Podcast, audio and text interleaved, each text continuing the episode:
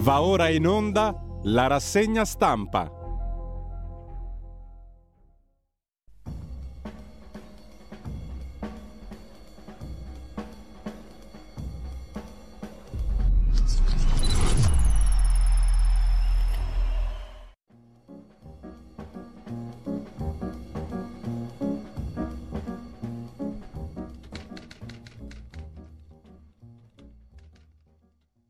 Cordiale buongiorno a tutte le ascoltatrici e a tutti gli ascoltatori da Giulio Cainarca, anzi sorpresa perché quest'oggi abbiamo una sorpresa tecnologica, prima assoluta per una rassegna stampa in Italia, che presumo, ma non solo in Italia, ma lo scopriremo soltanto ascoltando fino alla fine. Intanto dicevamo buongiorno a tutti, siamo al 14 di dicembre, sono le 7.30 spaccate, Saluto anche Alessandro Pirola in regia e tutte le ascoltatrici e gli ascoltatori e vediamo subito di ricordare il nostro fantastico sito radiolibertà.net, la fantasticissima pagina Facebook di Radio Libertà dove trovate il menu giornaliero prodotto dall'osteria di Via Bellerio 41 Mentre, Milano naturalmente, mentre andiamo subito a vedere anche la prima pagina dell'agenzia ANSA di stamani, bilaterale notturno tra Meloni e Macron. Poi arriva anche Scholz a comporre il trio, oltre due ore di incontro in hotel, sullo sfondo il nodo del patto di stabilità in vista del Consiglio europeo. E intanto l'intesa Meloni-Rama, il premier albanese, salta, l'Albania sospende la ratifica dell'accordo sui migranti, ecco, più che saltare è una sospensione. In ogni caso, tornando invece alla giornata parlamentare di ieri, in Senato Giorgia Meloni ha sventolato il fax di Di Maio sul MES, ma come vedremo c'è chi le fa le pulci e dice che il documento dimostra che lei non ha capito niente. Come vedremo tra poco, Salvini dice la posizione della Lega è chiara, no alla ratifica del MES, scontro al Senato e appunto Giorgia Meloni ha portato in aula il fax dell'allora ministro Di Maio per firmare il meccanismo europeo di stabilità, il fondo salva stati che è diventato salva banche, che si chiama ancora MES. Uccisa l'ereditiera Fiorenza Ranciglio, in pieno centro a Milano, il fratello fu rapito a 26 anni dalla Andrangheta tanti anni fa e non fu mai ritrovato il suo corpo. Costruirono mezza Milano negli anni del boom economico, fermato il figlio di lei, di Fiorenza, per omicidio volontario, scrive l'agenzia ANSA. E poi Ero una preda, oggi sui giornali trovate i resoconti di quello che molti definiscono un interrogatorio osceno, medioevale, schifoso nei confronti della presunta vittima di violenza, presunta, tale figura, figura in tribunale come vittima di violenza da parte del figlio di Grillo e altri qualche anno fa. È ancora in primo piano sull'agenzia ANSA di stamani, a proposito di figli, Marina Berlusconi risponde a Carlo De Benedetti, intervistato l'altro giorno dal Foglio. Mediaset non è in vendita, De Benedetti è invidioso di papà. È vero che sono innamorata di mio padre e non potrebbe essere diversamente. Un rapporto dell'Ocse, Allegria, i giovani italiani andranno in pensione a 71 anni, è la prospettiva per chi entra adesso nel mercato del lavoro, l'età più alta dopo la Danimarca, solo che a differenza dell'Italia la Danimarca è un paese civile Mentre sempre dalla prima pagina dell'agenzia ANSA di stamani, cosa c'è di interessante, a parte gli orologi da polso fatti a mano, foto ANSA 2023 che racconta l'anno segnato dalle guerre. La Premier Meloni alla presentazione del libro fotografico dell'agenzia ANSA, erede della mitica agenzia Stefani, che tanti giovani ricorderanno. Aiuti fermi al confine, ultime speranze per Gaza, lo speciale del Medio Oriente sull'ANSA si apre così. 110 donne uccise da gennaio crescono gli ammonimenti nei confronti di chi potrebbe esercitare violenza ancora maggiore. Una su tre è minore. Luca Ricolfi farà i conti, come vedremo li ha già fatti dal 6 dicembre scorso, ma ancora c'è il suo articolo sul, sulla homepage di fondazioneium.it sia gli infanticidi che Vittorio Feltri ha usato per contrapporsi ai femminicidi. Nessuno parla mai di infanticidi che sono fatti tutti da donne, sia i femminicidi sono numericamente molto bassi. In Italia, sottolinea Ricolfi, con una serie di considerazioni che poi se abbiamo tempo vedremo.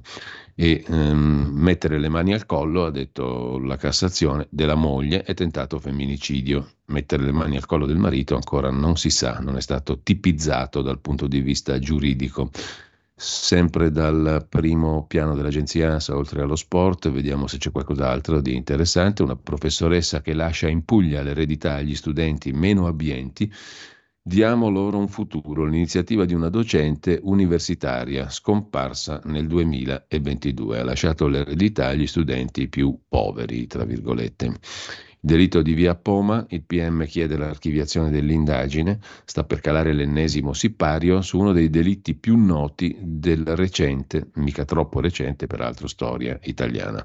Marta Fascina ha detto è falso che ci sia un docufilm sulla mia storia con Berlusconi. Mi trovo costretta, ha detto la non moglie dell'ex premier, a smentire questa fantasiosa ricostruzione. Beppe Grillo ricoverato a Cecina per controlli, ma è stato dimesso rapidamente. Con ciò lasciamo la prima pagina dell'agenzia ANSA. Sull'AGI invece Bossi che celebra come tutti gli anni i 40 anni della Lega con gli auguri di Natale, con la sua cartolina che prende spunto da un suo disegno e poi viene realizzata da un pittore. Ogni anno la cartolina augurale di Umberto Bossi, disegnata, firmata a mano dal Senatur, diventa un oggetto di culto per i collezionisti, lo ricorda l'agenzia AGI. Umberto Bossi celebra i 40 anni dalla fondazione della Lega Autonomista Lombarda, la costola dalla quale nel 91 nacque la Lega Nord e chiede di materializzare il sogno di libertà dei popoli, per cui è nato il movimento nel suo biglietto d'auguri per il Natale del 23 e per il nuovo anno 24. Era il 12 aprile 84 quando a Varese Bossi riunì cinque persone dal notaio e fondò la Lega Lombarda con Pierangelo Brivio, la, mo- la, moglie Emanuela Marrone, Marino Moroni, Emilio Benito Rodolfo Sogliaghi e Giuseppe Leoni. La nascita del sogno è il soggetto scelto dal fondatore della Lega per la ventottesima edizione del suo biglietto augurale, cartoncino dipinto a mano su bozzetto del Senatur dallo stesso artista, da 28 anni viene realizzato dallo stesso artista, è fatto stampare e inviato ai militanti, diventa oggetto di collezionismo. Marina Berlusconi, come abbiamo già visto, ha chiarito che Mediaset non è in vendita, lo riprende anche l'agenzia AGI. La figlia di Berlusconi risponde a un'intervista che lo storico rivale di Berlusconi, Carlo De Benedetti, l'uomo d'affari svizzero, ha rilasciato a Il Foglio. Il eh, gruppo Mediaset non è in vendita, è solido, ha strategie chiare, ha detto Marina Berlusconi, ri- rispondendo appunto a Carlo De Benedetti. Un'intervista quella rilasciata da De Benedetti al Foglio in cui dice due cose giuste, il che mi pare già un record rispetto al suo solito, visto che non ne ha mai azzeccata una nell'impresa e nella politica. È vero che Mediaset non è in vendita, è vero che sono innamorata di mio padre, per il grande papà e il grande uomo che è stato, dice Marina Berlusconi. Peccato che tutto il resto sia campato per aria. Sono 50 anni che De Benedetti ripete come un disco rotto, denigrando Berlusconi, che oggi non può difendersi. Prosegue Marina Berlusconi, per la quale De Benedetti si permette anche di farneticare sul futuro di Medias. Non abbiamo alcuna intenzione di metterla in vendita. Voglio rassicurarlo, ciò che ci guida nelle nostre scelte per, società per le società del gruppo la loro solidità, strategie chiare, eccetera, eccetera. Intanto muore suicida nella Senna un'attrice, De Bever, che accusò di stupro Depardieu. Il gesto è avvenuto nel giorno in cui è stato trasmesso dalla TV France 2 il programma Complement d'enquête, che aveva rivelato il lato oscuro dell'attore francese. L'attrice, Emmanuelle de Bever, 60 anni, si è suicidata gettandosi nella Senna a Parigi lo scorso 7 dicembre, il giorno in cui è stato trasmesso dalla TV francese France 2 il programma Complement d'enquête che aveva rivelato il lato oscuro di Depardieu. I giornali francesi ne danno notizia oggi. E su questo ci sono numerose e svariate polemiche. Mm, comunque andiamo a vedere le prime pagine dei quotidiani di oggi. Come sempre partiamo, come ce lo presenta la nostra edicola da avvenire, il quotidiano della conferenza episcopale italiana dei vescovi, l'era della transizione, l'accordo storico alla COP28 per l'uscita graduale in modo giusto, ordinato ed equo dall'utilizzo di fonti fossili, sì unanime di 197 paesi e dell'Europa. E a centropagina invece altri due temi, Albania e Italia, sospesa l'intesa, i giudici albanesi hanno sospeso per tre mesi l'accordo sui migranti fra Italia e Albania e l'accordo in sede di Unione Europea sul lavoro con le piattaforme. Nel giorno in cui l'Istat diffonde i dati terzo trimestre, nuovi record di occupati e un tasso di disoccupazione stabile al 7,6%, all'evento Labor D, promosso dalle ACLI, cioè i lavoratori cattolici, per generare buona occupazione, si riflette sulla sfida per un lavoro dignitoso. Messaggio di Papa Francesco ai partecipanti all'appuntamento aiutiamo i giovani a uscire dal precariato. Il pontefice si sofferma sulla preoccupante insicurezza dei posti di lavoro con troppe vittime e nel corso della giornata decine di giovani hanno vissuto l'esperienza di workshop formativi e simulazioni di colloqui di lavoro. A proposito di lotta al precariato e all'instabilità di lavoro, le istituzioni europee hanno trovato l'accordo sulle nuove norme per la tutela dei lavoratori di piattaforme digitali rider e autisti di Uber. Il testo punta a garantire la corretta classificazione dello stato occupazionale di circa 5 milioni e mezzo di persone in Europa e contrastare gli abusi. A proposito di nuovi record di occupati e di tasso di disoccupazione in Italia, 7,6%, più o meno se tu lavori un giorno al mese sei considerato ai fini statistici un occupato, poco di più insomma giù di lì, quindi queste statistiche anche dell'Istat valgono un po' il tempo che trovano e poi la qualità del lavoro, il livello dei salari, tutte questioni ottocentesche, diciamo così. Prima pagina del Corriere della Sera, sui migranti lo stop dall'Albania, la Corte Costituzionale albanese annuncia la sospensione delle procedure parlamentari per approvare l'accordo fra Italia e Albania, o meglio fra i due premier albanese e italiano Rama Meloni sui migranti. Giorgio Meloni intanto non esclude il veto in Europa sul patto di stabilità tema sul quale poi ci soffermeremo in dettaglio dalle 9.30 in avanti con l'europarlamentare leghista Antonio Maria Rinaldi. Sul MES, il meccanismo europeo di stabilità, o meglio salvabanche, adesso da salva stati che era, la Premier attacca Conte. A pagina 2 del Corriere c'è un'intervista alla Presidente della Corte Costituzionale albanese, Olta Zashai, due punti critici, vanno fatte le verifiche di costituzionalità il tema è importante anche per l'Italia, è giusto fare chiarezza, dice la Presidente della Corte Costituzionale albanese che dice di solito non parlo mai con la stampa. L'accordo viene sospeso, o meglio viene sospeso l'iter che porta alla ratifica dell'intesa perché oltre un quarto dei deputati albanesi ha chiesto alla Corte Costituzionale albanese di controllare la costituzionalità del protocollo siglato fra Italia e Albania. Abbiamo valutato che il ricorso ci può stare e secondo le nostre norme, dice la Presidente Zashai, questo porta automaticamente allo stop delle procedure parlamentari per la ratifica. Ma voglio precisare che non siamo entrati nel merito del protocollo firmato. Cosa contestano i deputati? Due aspetti. Primo, presunto mancato rispetto della procedura di negoziazione e firma. Secondo loro questo tipo di accordo ha bisogno dell'autorizzazione del Presidente dal momento che tocca questioni di territorio. Insomma, per loro non può essere un'intesa fra governi, ma fra Stati. Secondo aspetto, il protocollo potrebbe portare alla violazione dei diritti umani.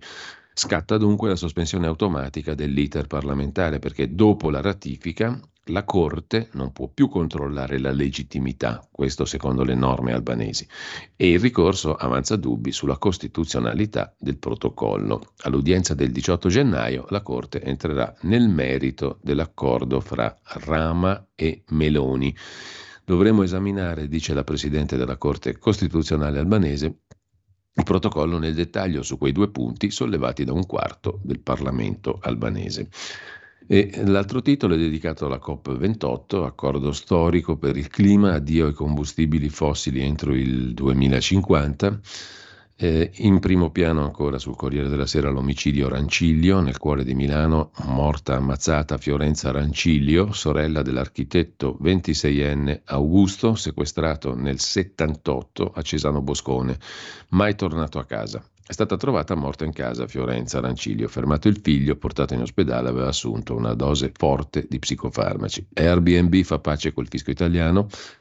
576 milioni pagherà l'Italia Airbnb per chiudere il contenzioso fiscale con l'Agenzia delle Entrate. L'accordo copre gli anni dal 17 al 21, mentre Massimo Gramellini si occupa, ma se ne occupa, se ne occupa assai più efficacemente anche in prima pagina Andrea Marcenaro sul foglio di Davigo, che ieri intervistato da Fedez, l'ex magistrato di Mani Pulite Davigo, In risposta a una domanda circa il fatto che mh, abbia provato mai un po' di dispiacere per il suicidio di un grande imprenditore come Gardini, ha risposto certo dispiace, ma prima di tutto uno di, se uno decide di suicidarsi lo perdi come possibile fonte di informazioni.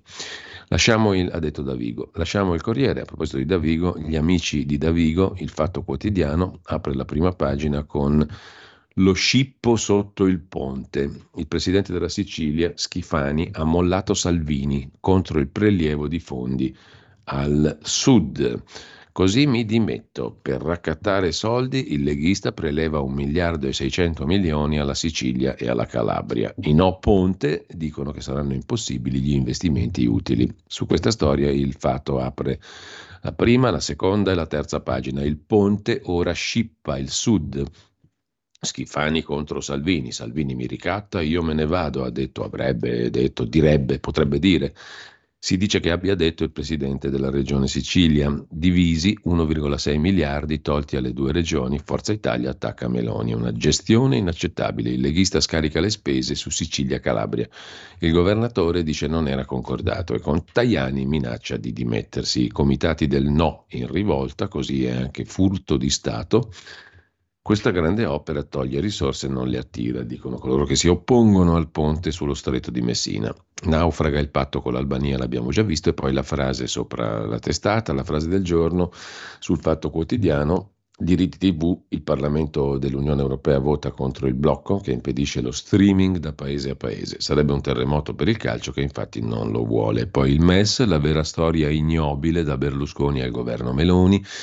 I giornalisti spiati hanno fatto tutto i servizi segreti, il dipartimento che li controlla, il DIS e Mantovano, il sottosegretario della Presidenza del Consiglio, i ministri all'oscuro. Che roba è? Andiamo a pagina 8.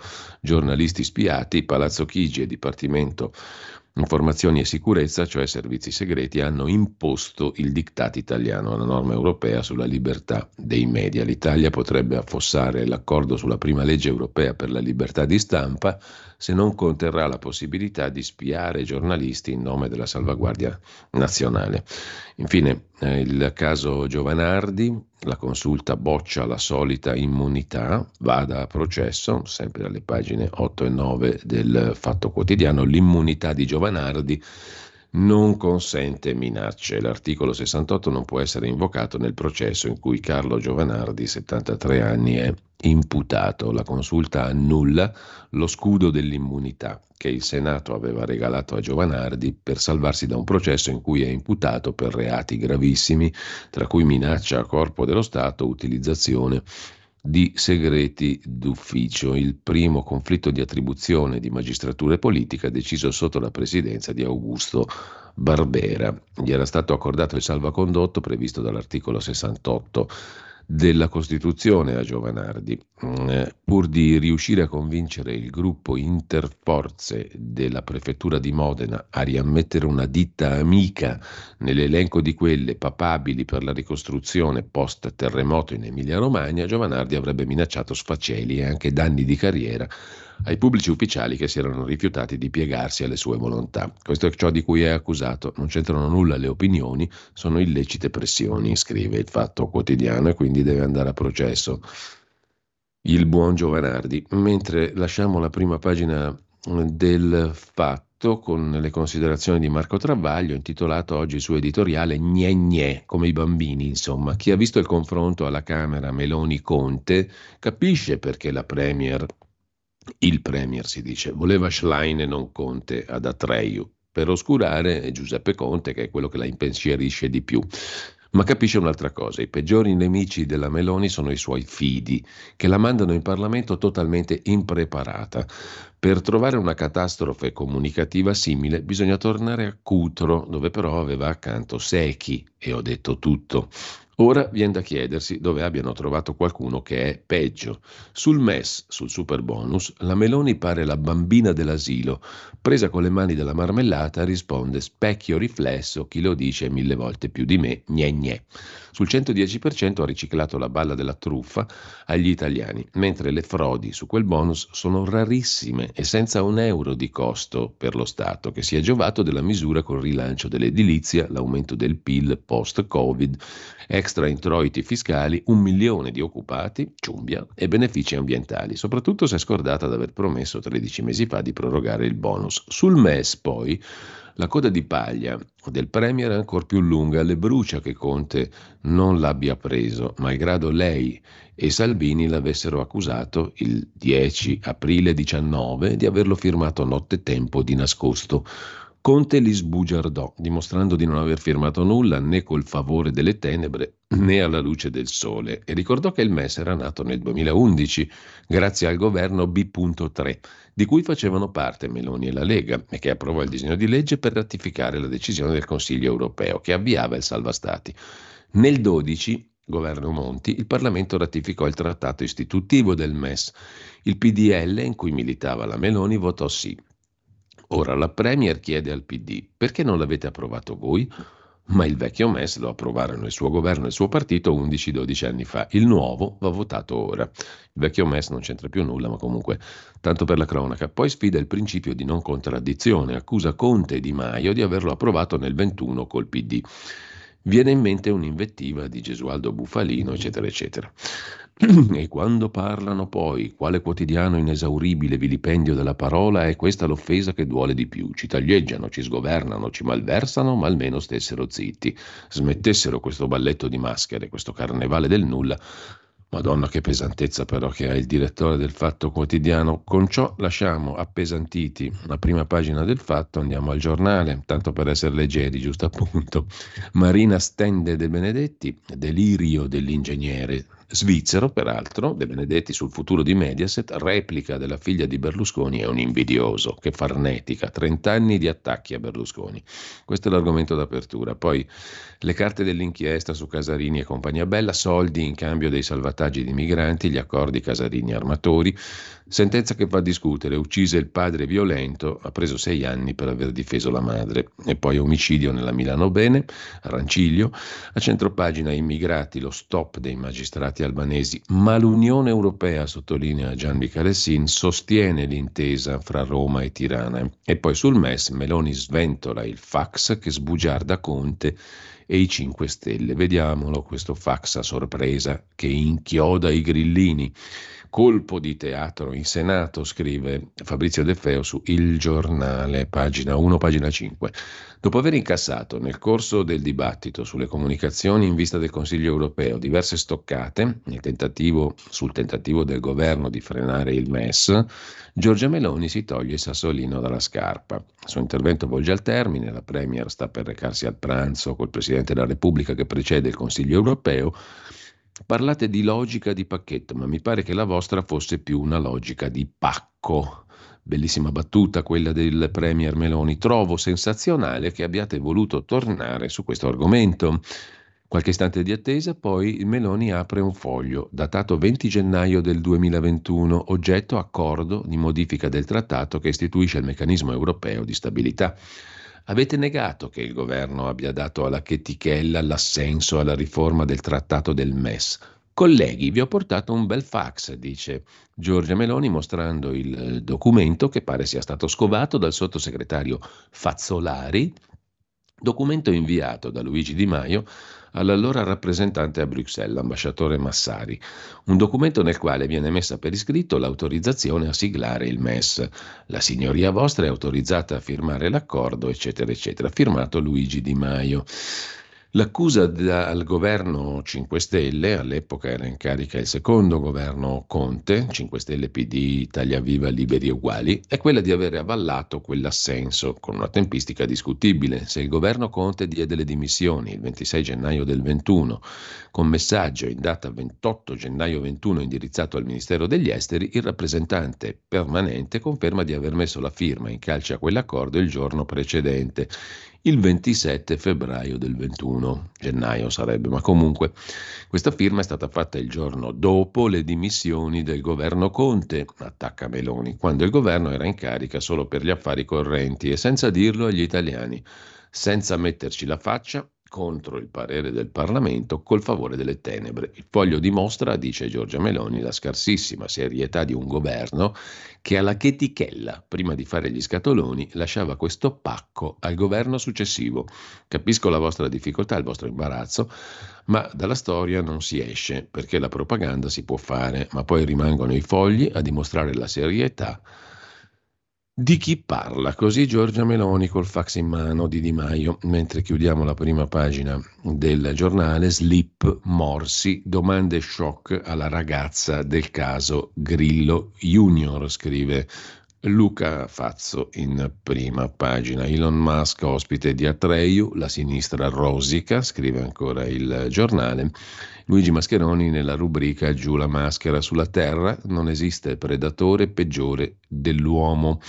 La cronaca recente ci ha mostrato di quali atrocità siano capaci alcuni uomini. Dobbiamo registrarne un'altra. Ad Angri, nel Salernitano, un essere vivente non specifichiamo se maschio o femmina, indifeso di pochi anni, è stato stordito, lasciato per strada in fin di vita, orrendamente mutilato, ricoverato in struttura specializzata e morto dopo tre giorni di agonia ci ha lasciato circondato fino alla fine dall'amore della comunità, hanno commentato i sanitari. Il corpo sottoposto a esame autoptico, aperto il fascicolo in procura. Rabbia e sconforto hanno percorso il minuscolo paese, Angari, e poi tutta l'Italia. Attraverso i social sono partite indagini a tappeto per trovare i colpevoli. Il sindaco ha dichiarato li prenderemo. Il deputato dei Verdi, Borrelli, ha detto l'assassino deve essere assicurato alla giustizia. È stata creata una pagina Facebook e per domenica è prevista una fiaccolata a partire partirà dalla chiesa di Sant'Antonio di Angri e arriverà via Orta Loreto, dove sia stato trovato il corpo della vittima, che si chiamava Leone, era un gatto e la cui vicenda dice molto sul paese che siamo diventati, scrive Luigi Mascheroni. Poi ognuno la interpreta come vuole. Mentre il mattino di Napoli mette in prima pagina un altro fatto, oltre alla manovra di finanza pubblica, mutui agevolati per le famiglie numerosi, rata IMU extra a febbraio, se i comuni aumentano l'aliquota in ritardo i contribuenti dovranno versare la differenza e poi una ricerca sui redditi, le donne pagate il 5% in meno degli uomini, non si capisce perché, e su quali eh, tipi di contratti, oltretutto comunque stesso carico di lavoro ma buste paga ancora diverse. Professioniste, imprenditrici, operaie eh, con sulle spalle un sovraccarico, di fatto un doppio lavoro per conciliare maternità, famiglia, affermazione personale, crescenti necessità economiche e familiari, ma gli uomini percepiscono il 5% in più all'anno rispetto alle donne. Prendiamola così. Sempre in prima pagina sul mattino di Napoli, poi aggredita in classe a coltellate, grave una diciottenne a Caserta, la lite durante un corso serale, fermata una compagna di 17 anni per tentato omicidio, aggressione al corso serale dell'Istituto Buonarroti di Caserta durante la lezione una delle studentesse prima minaccia la compagna, ti devo uccidere, e poi la accoltella alla testa, al collo e all'avambraccio. La diciottenne è in ospedale. Arrestata una diciassettenne, tentato omicidio sotto shock docenti e studenti. Dice la dirigente scolastica, la preside, sono amareggiata, preoccupata, è inammissibile. È inammissibile ma è accaduto, già, è già accaduto e eh, sempre dal primo piano del mattino di Napoli, a Napoli via libera i vigili in affitto per show e partite, il voto consiglio comunale, partite e show musicali, vigili urbani in affitto a Napoli. Il consiglio in consiglio sì unanime alla delibera stangata eh, ai promotori in, eh, delle fiere di food, di cibo pagano loro, quelli che fanno le fiere. Comunque, lasciamo il mattino, andiamo a vedere il tempo di Roma. Bentornata Italia, paese solido, sentenzia inappellabilmente il tempo in prima pagina, occupazione a livelli record, crescono i contratti stabili, indici di borsa mai così alti, nazione più forte in Europa e può imporre la sua visione per il nuovo patto di stabilità. Meloni al Senato ne ha per tutti, dal fax segreto di Di Maio a Conte e al suo PIL farlocco. L'Italia è tornata, ci annunzia in pompa più che magna il tempo di Roma. Il paese è solido, la nazione è forte in Europa, l'occupazione a livelli record, non siamo mai stati meglio.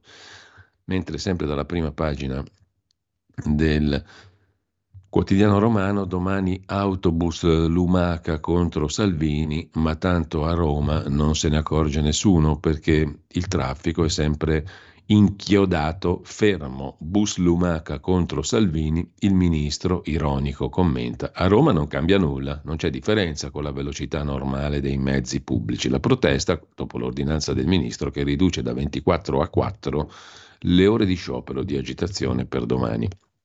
Con questo lasciamo la prima pagina del tempo, manovra e corsa contro il tempo, sono 17 gli emendamenti alla legge di bilancio. Dal tempo passiamo a Repubblica, quotidiano di Agnelli Elkan, criticatissimi da De Benedetti. In quattro anni Agnelli Elkan ha fatto fuori il gruppo editoriale Gedi che avevo lasciato io, dice il finanziere svizzero eh, nell'intervista al foglio. Comunque andiamo appunto al gruppo, eh, o meglio, alla testata principale del gruppo Jedi Repubblica, Clima, l'accordo c'è, addio al petrolio ma solo nel 2050, è il titolo di taglio alto, titolo principale dedicato all'Unione Europea. Meloni minaccia il veto cioè bloccare l'intesa sulle nuove regole europee, il patto di stabilità di cui parleremo alle 9.30 con l'onorevole Rinaldi. E L'Italia rischia una manovra correttiva in primavera, scontro con Giuseppe Conte sulla ratifica del MES nel 21 ma, e poi lo vedremo meglio, il fax esibito in aula da Giorgia Meloni smentisce la versione di Palazzo Chigi. Sempre dalla prima pagina del Repubblica processo Grillo, domande sessiste alla vittima e domani sul venerdì un numero speciale quando c'era lui, non Benito, ma Silvio, Silvio Berlusconi, nelle stanze di Silvio. Lo strappo del Papa, la mia tomba sarà fuori da San Pietro, alla Basilica di Santa Maria Maggiore. E con questo ci fermiamo un attimo. Per la tua pubblicità visita il sito radiolibertà.net.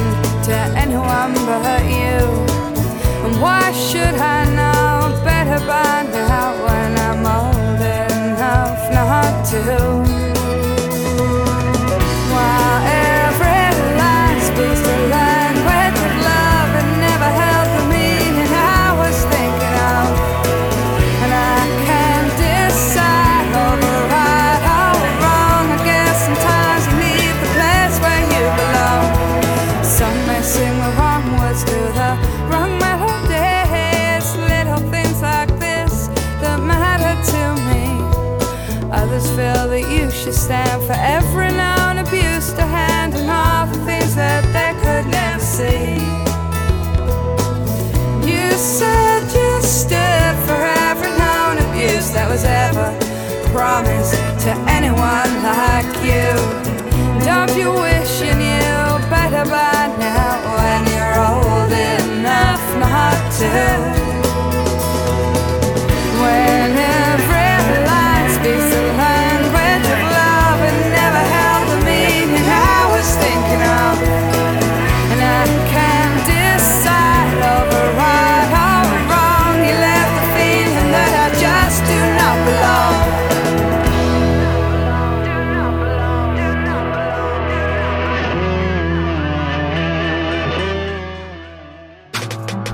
Ascoltando Radio Libertà. La tua voce libera, senza filtri né censura. La tua radio.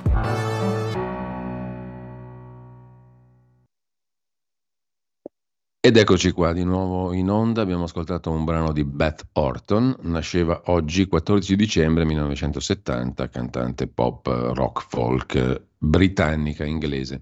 Intanto, indagine sul chirurgo del Papa, finalmente un titolo che non è la solita solfa di stamani, eh, è uno sgub ovviamente della stampa di Torino in prima pagina, Paolo Festuccia autore dello SGUB. Il professor Alfieri, il chirurgo di Papa Francesco, è finito sotto inchiesta per falso. Risultava presente in sala operatoria, ma faceva visite private.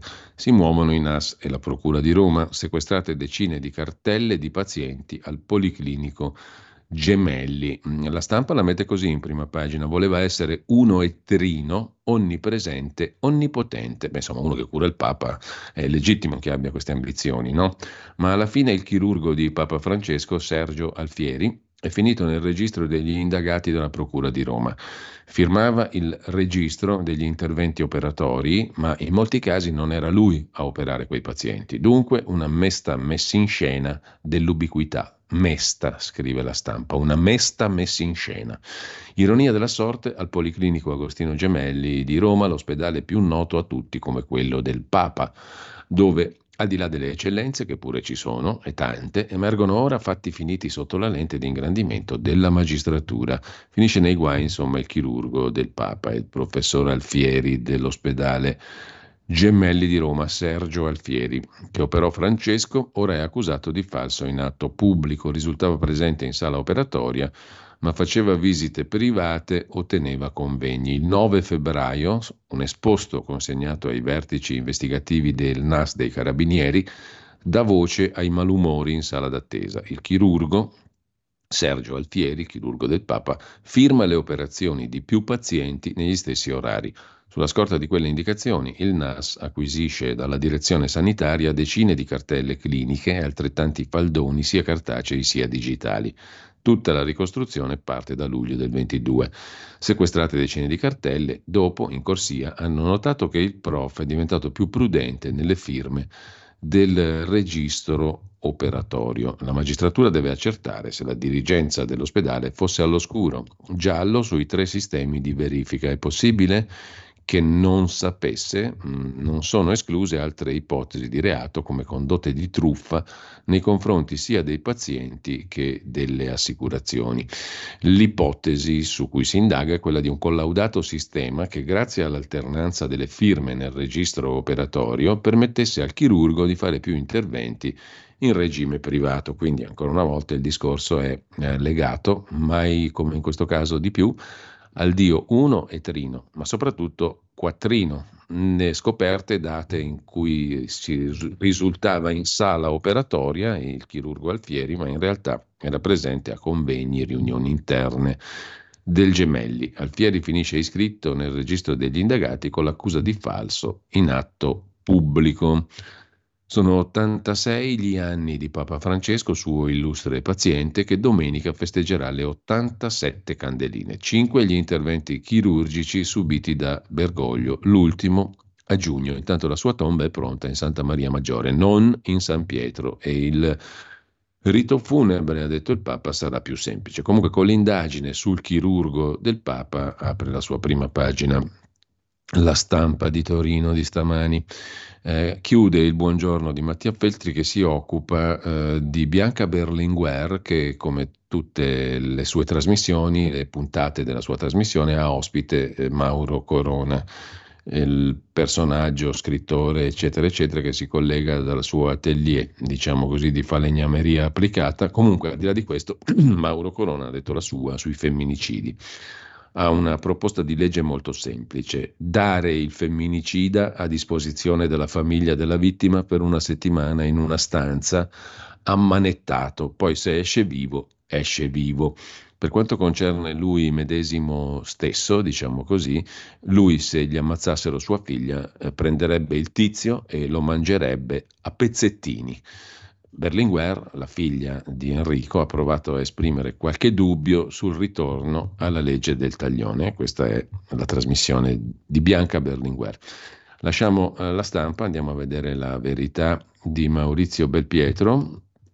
L'apertura tutta pagina, il Partito Democratico ammette, ammette che cosa? Di aver dato notizie riservate della Guardia Costiera a Casarini e compagnia. Il centrodestra chiede al PD di riferire in aula, arriva la confessione dell'ex presidente del PD, Orfini, chiamavo i militari e riferivo alla ONG per salvare le vite. Frattoianni dice anch'io, peccato che l'ex No Global, Casarini, fosse indagato per favoreggiamento dell'immigrazione clandestina. L'arcivescovo Zuppi attacca la nostra inchiesta, scrive la verità e si dice sorpreso e amareggiato. Sembra che dietro ci sia malizia.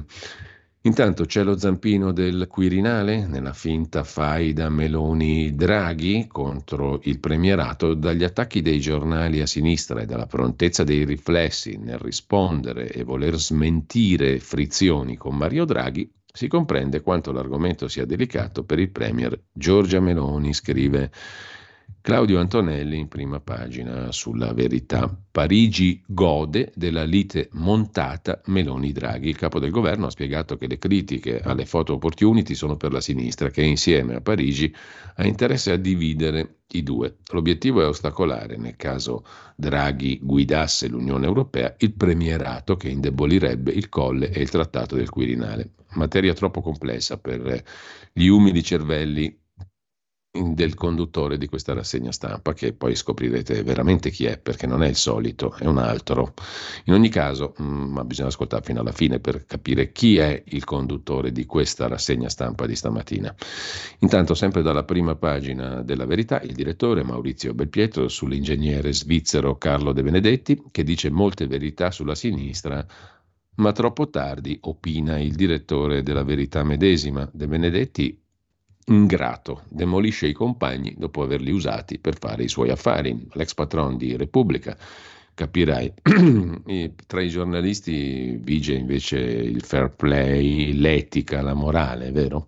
L'ex patron di Repubblica smonta Landini, alleato di Elkan, Letta e Lashline, leader che appoggiava quando gli servivano. L'opportunismo c'è solo a sinistra, c'è solo nella politica, i giornalisti sono tutti dei galantuomini. A centropagina migranti, la Corte di Tirana stoppa l'accordo, una botta per il governo, scrive Fabio Amendolara, a provocare l'intervento dei giudici costituzionali, un doppio ricorso dei rivali del presidente Rama che per assurdo sono di centrodestra, è il centrodestra albanese che si è opposto all'intesa con l'Italia. Il caso Grillo Junior, la legale della difesa, fa piangere la presunta vittima. Udienza shock al processo per stupro ieri in aula a Tempio Pausania. Battaglia tra avvocati per le domande alla ragazza che secondo i difensori ha collezionato contraddizioni, negando perfino di essere ritratta in alcune foto. L'udienza prosegue oggi. Potrebbero essere mostrati i video girati da Ciro Grillo e dai suoi amici, che secondo i loro avvocati dimostrerebbero che il rapporto era consenziente. Mentre uccise il padre violento con la mamma e si becca sei anni, dovrà pagare lo zio. Alex uccise il padre per difendere la mamma. La Corte d'Appello lo condanna a sei anni e due mesi, provvisionale di 30.000 euro da versare al fratello della vittima come è successo al gioielliere di Grinzane che risarcirà profumatamente i parenti dei rapinatori ai quali aveva sparato, sintetizza la verità in prima pagina. Torna il delirio Covid, prontamente commentato da Francesco Borgonovo, da par suo, non abbracciate i nonni, la sconcertante intervista del presidente della Società di Malattie Infettive. Infine, pressing repubblicano, dura realtà, negli Stati Uniti Biden costretto a mollare l'Ucraina. Joe Biden, sotto pressione dai repubblicani per la questione migranti, gela Zelensky. Vi sosterremo finché potremo, ha detto il presidente degli Stati Uniti. Bruxelles cerca intanto di comprare l'ok dell'Ungheria alla nuova tranche di aiuti per l'Ucraina. Sul tavolo lo sblocco dei soldi fin qui congelati in nome dei diritti umani. Oggi il vertice europeo sulla questione. La verità la lasciamo per andare a vedere anche libero. Prima pagina dedicata ai sabotatori dell'Italia. Conte ha strillato per anni e ora si scopre che è stato lui a dire sì al MES. Intanto i Dem fanno festa per lo stop dell'Albania all'intesa sui migranti. Schlein e compagni, scrive Mario Secchi, sbarcano a Tirana. Poi Marina che asfalta l'ingegner De Benedetti, è un disco rotto, invidiava papà. Daniele Capezzone, la sinistra usa pure Spalletti contro Meloni, clima avvelenato, Pietro Senaldi, pure nell'Unione Europea nessuno vede arrivare l'Ischlein, Draghi scaricato, e poi rivolta nei licei contro chi occupa a rischio fondi elezioni, gli studenti si ribellano ai collettivi, scrive il quotidiano libero in prima pagina. Italia Oggi mette in apertura invece il tema delle criptovalute con le prime sanzioni al via le indagini per irregolarità delle comunicazioni dei virtual asset. Sono già finiti sotto la lente nove operatori nel settore delle criptovalute. Per tre di loro è già scattata la sospensione per tre mesi. A pagina 25 il dettaglio per chi è interessato. Mentre con l'intelligenza artificiale tu puoi elaborare una foto stupenda e, veri- e veritierissima di John Lennon che fa i cappelletti a Bologna con la nonna. Basta poco per fare questa foto. Ancora in primo piano, un, a proposito di Bologna, sul quotidiano diretto da Pierluigi Magnaschi, il boom della mortadella bolognese nel mondo. La lodano il New York Times e il quotidiano spagnolo La Vanguardia, anzi il quotidiano catalano La Vanguardia. Un'ode sul New York Times e poi sulla Vanguardia. C'è un, una signora che sta portando molto in alto il nome dell'Italia nel mondo e non è Giorgia Meloni, è una regina nel suo campo, è la mortadella di Bologna. Secondo il prestigioso quotidiano americano, quel salume è passato da un taglio freddo a un articolo caldissimo. Per gli spagnoli è in pieno boom, perché grazie all'inflazione è il salume che sta vendendo di più in Italia come all'estero. Entrambi i quotidiani vogliono raccontare le nobili radici nella storia di Regina Mortadella perché costa poco e rende molto. Domandiamoci perché costa poco, che anzi è meglio non domandarselo. Comunque, al di là di questo, eh, vediamo anche la rubrica del direttore Magnaschi, diritto e rovescio, il corsivo. Ieri mattina per caso ho incontrato fra i clienti in un bar a Milano, zona Navigli, un gruppo di tre anziane signore, festosamente in attesa del cappuccino. Una, la più decisa, la più volitiva delle tre, nel presentarsi mi ha detto che ha 101 anni. Non ci ho creduto. Allora lei mi ha sventolato sotto gli occhi la sua carta di identità. Aveva detto il giusto. Le altre due, che sembravano più vecchie, avevano 90 e 91 anni. Mi sono permesso di chiedere come mai se ne andassero in giro per la città senza essere aiutate da qualche persona meno anziana.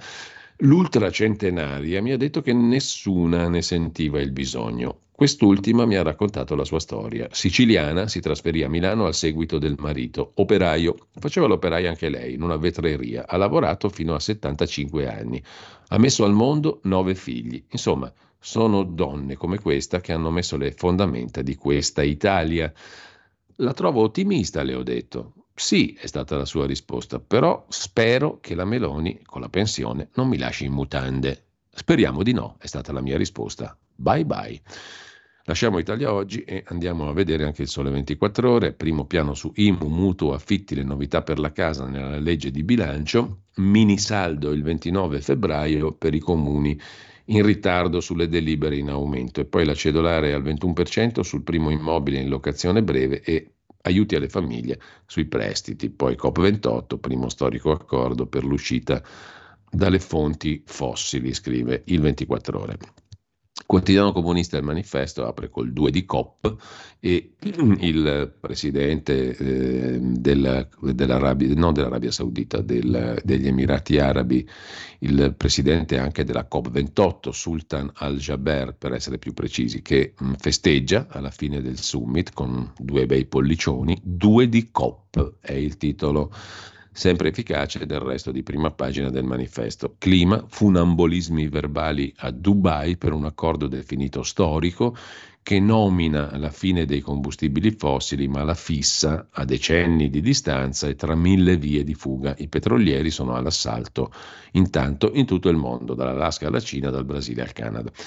Ma sul manifesto c'è anche il ponte di Salvini che divide la destra, lo scippo dei fondi per lo sviluppo e la coesione a Sicilia e Calabria, 2,6 miliardi, per finanziare la mega opera cara a Salvini. Tutto ciò ha aperto una crepa nella maggioranza. Il presidente della Sicilia, Schifani, si è detto sorpreso per l'emendamento alla legge di bilancio col quale il governo ha prelevato 300 milioni di euro in più rispetto al miliardo concordato il 18 ottobre scorso per un totale di 1,3 miliardi e, e, a Salvini Schifani ha chiesto di restituire le risorse sottratte, cioè la differenza di 300 milioni.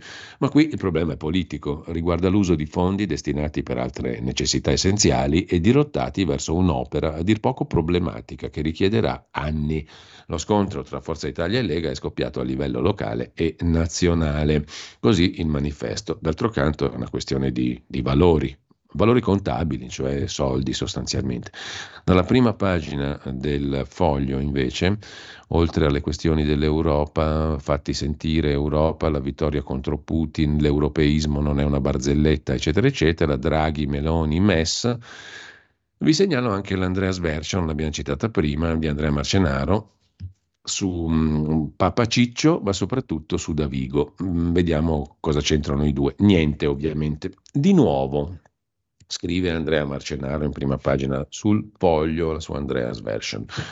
Papa Ciccio, Papa Francesco è chiamato così da quando si è insediato da Marcenaro, Papa Ciccio I, è tornato sui dolori del mondo e ha spiegato con l'autorevolezza che gli è connaturata come le donne e gli uomini debbano riprendere a percorrere la strada che porta al paradiso. Dio lo volesse. Papa Ciccio aveva appena toccato con mano la difficoltà di incontrare la Madonna a Roma nel giorno dell'Immacolata, dati i milioni di fedeli imbottigliati dai castelli, dalla Cecchignola, dalla Salaria, dai cento quartieri verso il centro nei giorni di festa. Ecco, Papa Ciccio non poteva non reintervenire, è il suo mestiere. Potrebbe però spiegare adesso come possano milanesi o torinesi, bloccati che siano dal suo amico e compagno Landini, i trenini, le metropolitane, via Manzoni, le circonvallazioni interne e esterne, i Navigli, via Roma, piazza Statuto, via Po, magari via Vittoria, e già così sono sei mesi di traffico, come possano, si diceva, arrivare con infinita volontà e agio relativo all'agognato corso di Dio. Post scriptum. Avevamo già scritto questa stupidata sul Papa, ma stupida che fosse, noi genovesi non si butta niente, scrive Marcenaro. Poi si è eletto Davigo ospite di Fedez, il quale a domanda ha risposto Certo che mi dispiace se un imputato si suicida, si perde una possibile fonte di informazione. Da cui questa aggiunta. Cioè, sapevamo di Davigo osceno nel pensiero, maleducato, ignorante nella giurisprudenza, molliccio al di là dell'immagine da duro che coltiva. Lo conoscevamo stupidamente superbo, cinico, ma cinico nel modo più plebeo. Sapevamo di lui come di un borghese piccolo piccolo, senza però la disperata e umanissima sofferenza di Alberto Sordi nel film. Al contrario, invece, semmai di un Davigo borghese minimo minimo, al riparo di un pubblico concorso e di talune omertà delle quali si parla. Certo che mi dispiace, ha detto Davigo, se un imputato si suicida. Si perde una possibile fonte di informazione. Poi c'è sicuro la pietà umana, ma bisogna tener ferma la barra del timone, ha detto Davigo. Ecco, conclude Marcenaro, sulla schifezza della pietà umana, uscita da una simile fogna, spiacente, ma la barra su questo omuncolo l'ho afferrata più forte, conclude Andrea Marcenaro sul foglio. Lasciamo le prime pagine, torniamo a Repubblica. Abbiamo letto prima il giornale che ci dice eccolo qui il fax col quale si dimostra che il governo Conte, col favore delle tenebre, ha firmato il MES. La ratifica del MES l'ha fatta il governo Conte, l'ha fatta senza mandato parlamentare, un giorno dopo essersi dimesso, quando era in carica solo per gli affari correnti. Sono queste, scrive Repubblica a pagina 6 con Emanuele Lauria, sono queste le tre affermazioni con le quali Meloni, nelle comunicazioni al Parlamento sul Consiglio europeo, ha centrato la sua accusa a Conte e ai 5 Stelle. Ma di queste tre affermazioni, solo la prima è vera, corrisponde a realtà il fatto che il governo Conte abbia dato il via libera al Conte 2 alle modifiche del trattato. Gli altri fatti, dati per certi dalla Premier, sono invece privi di fondamento. Fu il Parlamento infatti a delegare il governo Conte ad andare avanti sul MES, come ricorda il responsabile economia PD Misiani. Questo accadde il 9 dicembre del 2020 con una risoluzione che impegnava il governo a finalizzare l'accordo politico raggiunto all'Eurogruppo e all'ordine del giorno dell'Eurosummit sulla riforma del trattato del MES. È da questo voto che deriva la sottoscrizione autorizzata via fax da Di Maio. Non è esattamente un impegno preso col favore delle tenebre, come ha detto Meloni. Altro punto controverso, la Presidente del Consiglio dice in aula che Conte autorizzò la ratifica del trattato quando si era già dimesso, il suo governo era in carica solo per gli affari correnti. Le cose non stanno esattamente così. Nello stesso fax che la Premier ha sventolato a Palazzo Madama, firmato da Di Maio, ministro degli esteri, c'è la data 20 gennaio 2020. Si vede da un facile ingrandimento della foto del documento, ma Giuseppe Conte si dimise sei giorni più tardi, il 26 gennaio. Per un fatto che risulta meramente formale, l'ambasciatore italiano a Bruxelles, Massari, ha poi firmato la sua lettera di comunicazione il 27 gennaio. Giuseppe Conte, in un video pubblicato in serata, si sofferma su un altro particolare, attraverso il quale si difende dall'accusa di essere stato lui il padre dell'accordo sul MES. Sapete chi ha introdotto il MES in Italia? Il governo Berlusconi, estate 2011, governo di cui Meloni era ministro della gioventù insieme alla russa Fitto Calderoli. Io ero avvocato, tu Meloni eri già il governo a fare danni. Così risponde Conte a Giorgia Meloni. Intanto esaurite queste mm, cose diciamo di estrema importanza, di grandissima, superba, superiore importanza per il popolo bue che crede, che lavora, che è onesto, che tace e che paga le tasse, esaurite queste supreme cose di suprema importanza per i destini del popolo, Andiamo alle cosucce di oggi. Il 18 dicembre sarà di nuovo sciopero dei medici contro quella che definiscono una manovra iniqua e inaccettabile. C'è un articolo sul quotidiano sanità.it. La protesta è stata indetta da vari sindacati e fa seguito agli scioperi del 17 novembre e del 5 dicembre. Si stima che 25.000 interventi saranno, saranno, saranno, costretti a saltare, non verranno fatti, ma mh, c'è anche preoccupazione per la diagnostica e l'ambito radiologico, perché anche quello è un ambito profondamente toccato a quanto pare dallo sciopero del 18 dicembre. Mentre a proposito di sanità, sempre su quotidiano sanità.it, gli infermieri sono sull'orlo di una crisi di nervi in burnout il 60%. La qualità delle cure e la sicurezza dei pazienti è a rischio. Mm, sul benessere dei professionisti uno studio dell'Università di Genova e della Federazione Nazionale degli infermieri. Il 45% di loro si dichiara pronto a lasciare l'ospedale perché è insoddisfatto lavorativamente per le basse retribuzioni, per la mancanza di carriera e la carenza di personale. Il 38% ha dichiarato insoddisfazione lavorativa per svariati motivi, principalmente stipendio e mancanza di opportunità di avanzamento professionale.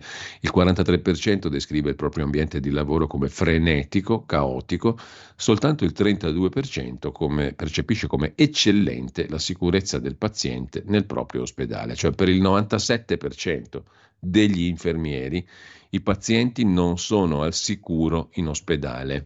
Bello, eh?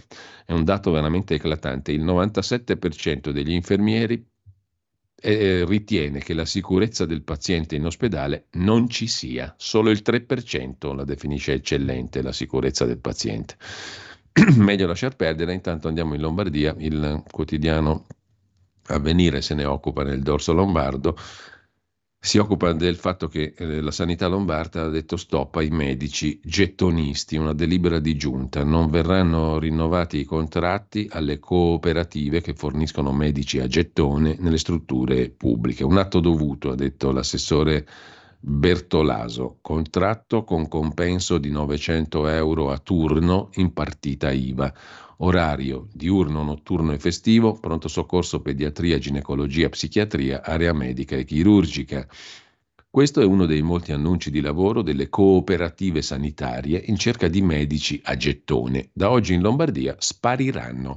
È arrivato lo stop ufficiale alla, contra- alla contrattualizzazione di medici, ma anche infermieri e personale sanitario nelle strutture pubbliche regionali remunerate in proporzione alle singole presenze per la copertura del servizio. Insomma, niente più medici a gettone forniti dalle cooperative. I medici verranno assunti direttamente dalla regione. Lasciamo con questo avvenire e a proposito di medici, niente medicine, niente servizi essenziali, scatta il sequestro al centro di rimpatrio, di permanenza e rimpatrio di immigrati di Milano, il centro di Via Corelli. da ieri messo sotto sequestro dalla Procura di Milano. Dopo l'ispezione arriva il sequestro del CPR, del Centro Permanenza e Rimpatrio di Via Corelli, un provvedimento d'urgenza emesso dalla Procura che riguarda la Martinina, è la società salernitana di Ponte Cagnano che gestisce il centro degli immigrati a Milano dal 2022. I pubblici ministeri Storari e Cavalleri prendono il controllo del centro di permanenza per il rimpatrio di Via Corelli, decisione presa dalla Procura dopo la scoperta che lo scorso 13 novembre la Prefettura aveva prorogato fino al 31 dicembre del 24 il contratto con la società salernitana, indagata insieme ai suoi amministratori, la coppia madre e figlio, tutto in famiglia, una famiglia importante in Italia, Consiglia Caruso e Alessandro Forlenza, accusati di frode in pubbliche forniture e turbativa d'asta. Le cose si fanno in famiglia.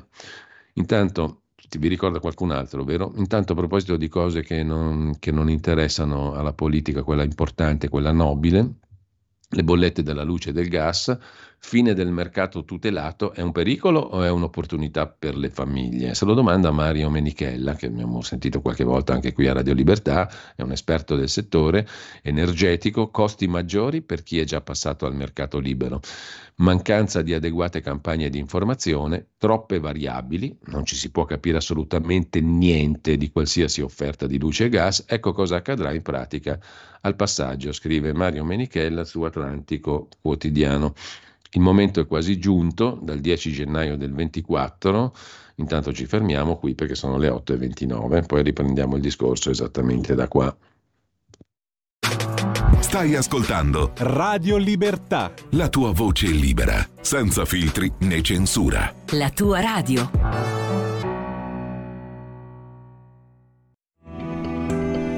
Il meteo.it presenta le previsioni del giorno.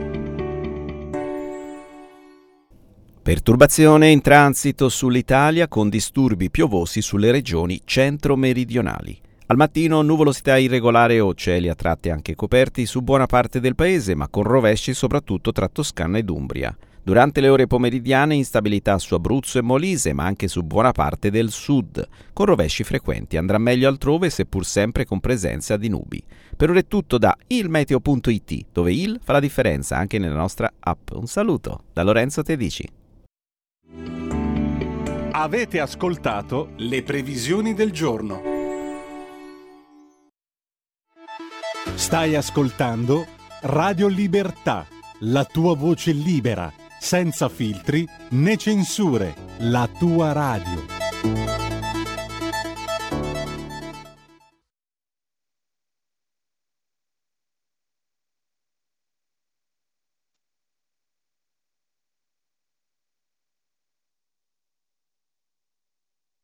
Eccoci Giulio, siamo in onda.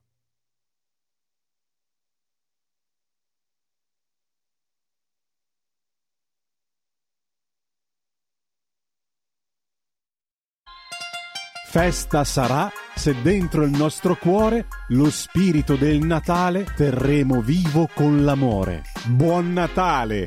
Buone feste da tutto lo staff di Radio Libertà, la tua radio.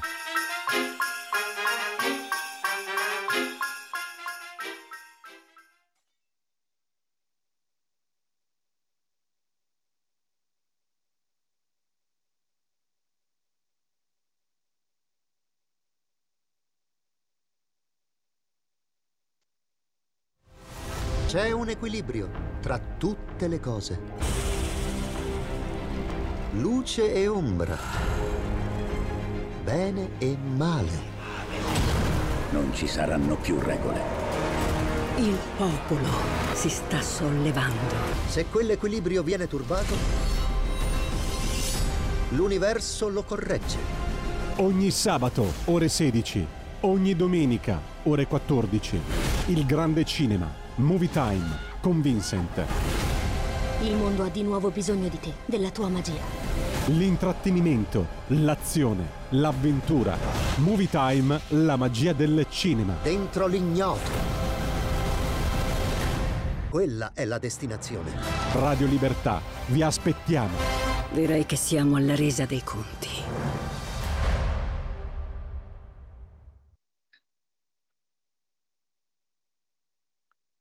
Rieccoci in onda, eravamo rimasti lì alle bollette luce e gas. Intanto il 10 gennaio 24 per le forniture del gas, primo aprile, una data importante, significativa, non è un pesce purtroppo, per quelle della luce, per le famiglie italiane sarà il passaggio obbligato Viva la libertà, ehm, dal mercato tutelato al mercato libero, in cui le condizioni vengono definite dalle compagnie fornitrici di energia, che oltre, sono, sono oltre 700 in Italia in concorrenza tra loro. Il rischio concreto è vedere le bollette raggiungere di nuovo pericolose vette. È davvero così o dobbiamo vedere questo passaggio come un'opportunità per avere concorrenza, tariffe più vantaggiose, eccetera, eccetera? Scusate se rido perché la canzoncella di questa stronzata ce l'hanno raccontata dal 1997-98. Perdono per il, chiedo perdono per il francesismo, ma non c'è altra maniera per definire questa cosa, che col mercato c'è più concorrenza e quindi tariffe più vantaggiose. Saluti e baci. Per capire come stanno le cose ne parliamo con l'ingegnere Mirko Sitta, scrive Mario Menichella su Atlantico Quotidiano. L'ingegner Sitta ha alle spalle una lunga carriera nel campo degli approvvigionamenti energetici, ha fondato diverse SPA, eccetera, eccetera. La mancanza di informazione è il punto primo. Le troppe variabili che non si riescono nemmeno a considerare, l'obbligo di passare al mercato libero, tranne diciamo così le persone particolarmente vulnerabili, e in definitiva cosa accadrà in pratica? Una famiglia ancora sul mercato tutelato se non sceglierà un nuovo fornitore di gas. Tra l'altro molti hanno già chiesto di scegliere prima.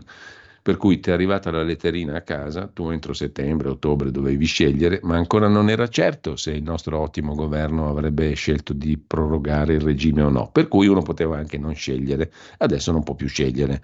In poche parole, cosa accadrà a una famiglia ancora sul mercato tutelato? Quando il regime di maggior tutela finirà.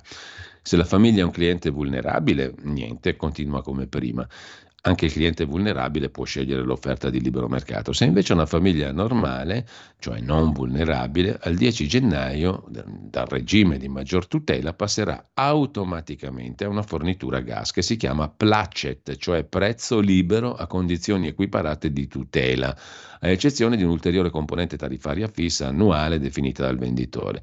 Sarà il vecchio gestore ad applicare al cliente la nuova tariffa prevista dall'offerta, cioè decide chi ti porta la corrente, in questo caso il gas in casa. Decidono loro, che poi alla fine è sempre stato così.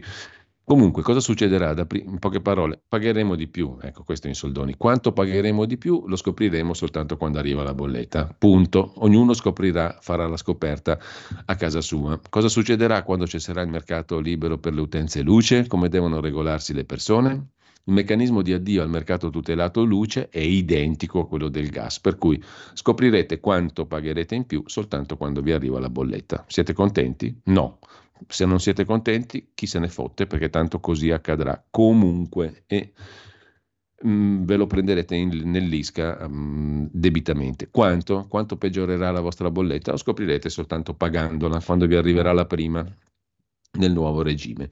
Dai sindaci ai ministeri intanto arrivano le mancette per gli amici della destra, quando governa la sinistra arrivano le mancette per gli amici della sinistra, quando governa il centro per il centro, quando governano i verdi arrivano le mance per i verdi, quando governano i blu arrivano le mance per i blu. Non si cambia il metodo, si cambia solo il deretano che si poggia sulle poltrone il derettano può essere colorato di nero, di giallo, di blu, di rosso, ma la sostanza quella rimane. Dai sindaci ai ministeri mancette con la legge mancia, la finanziaria, quel che l'è, per gli amici della destra. Una fondazione per l'ex candidato sindaco di Roma, Enrico Michetti, che è stato sconfitto, arrivano emendamenti con micro interventi a una legge di bilancio che era stata già blindata.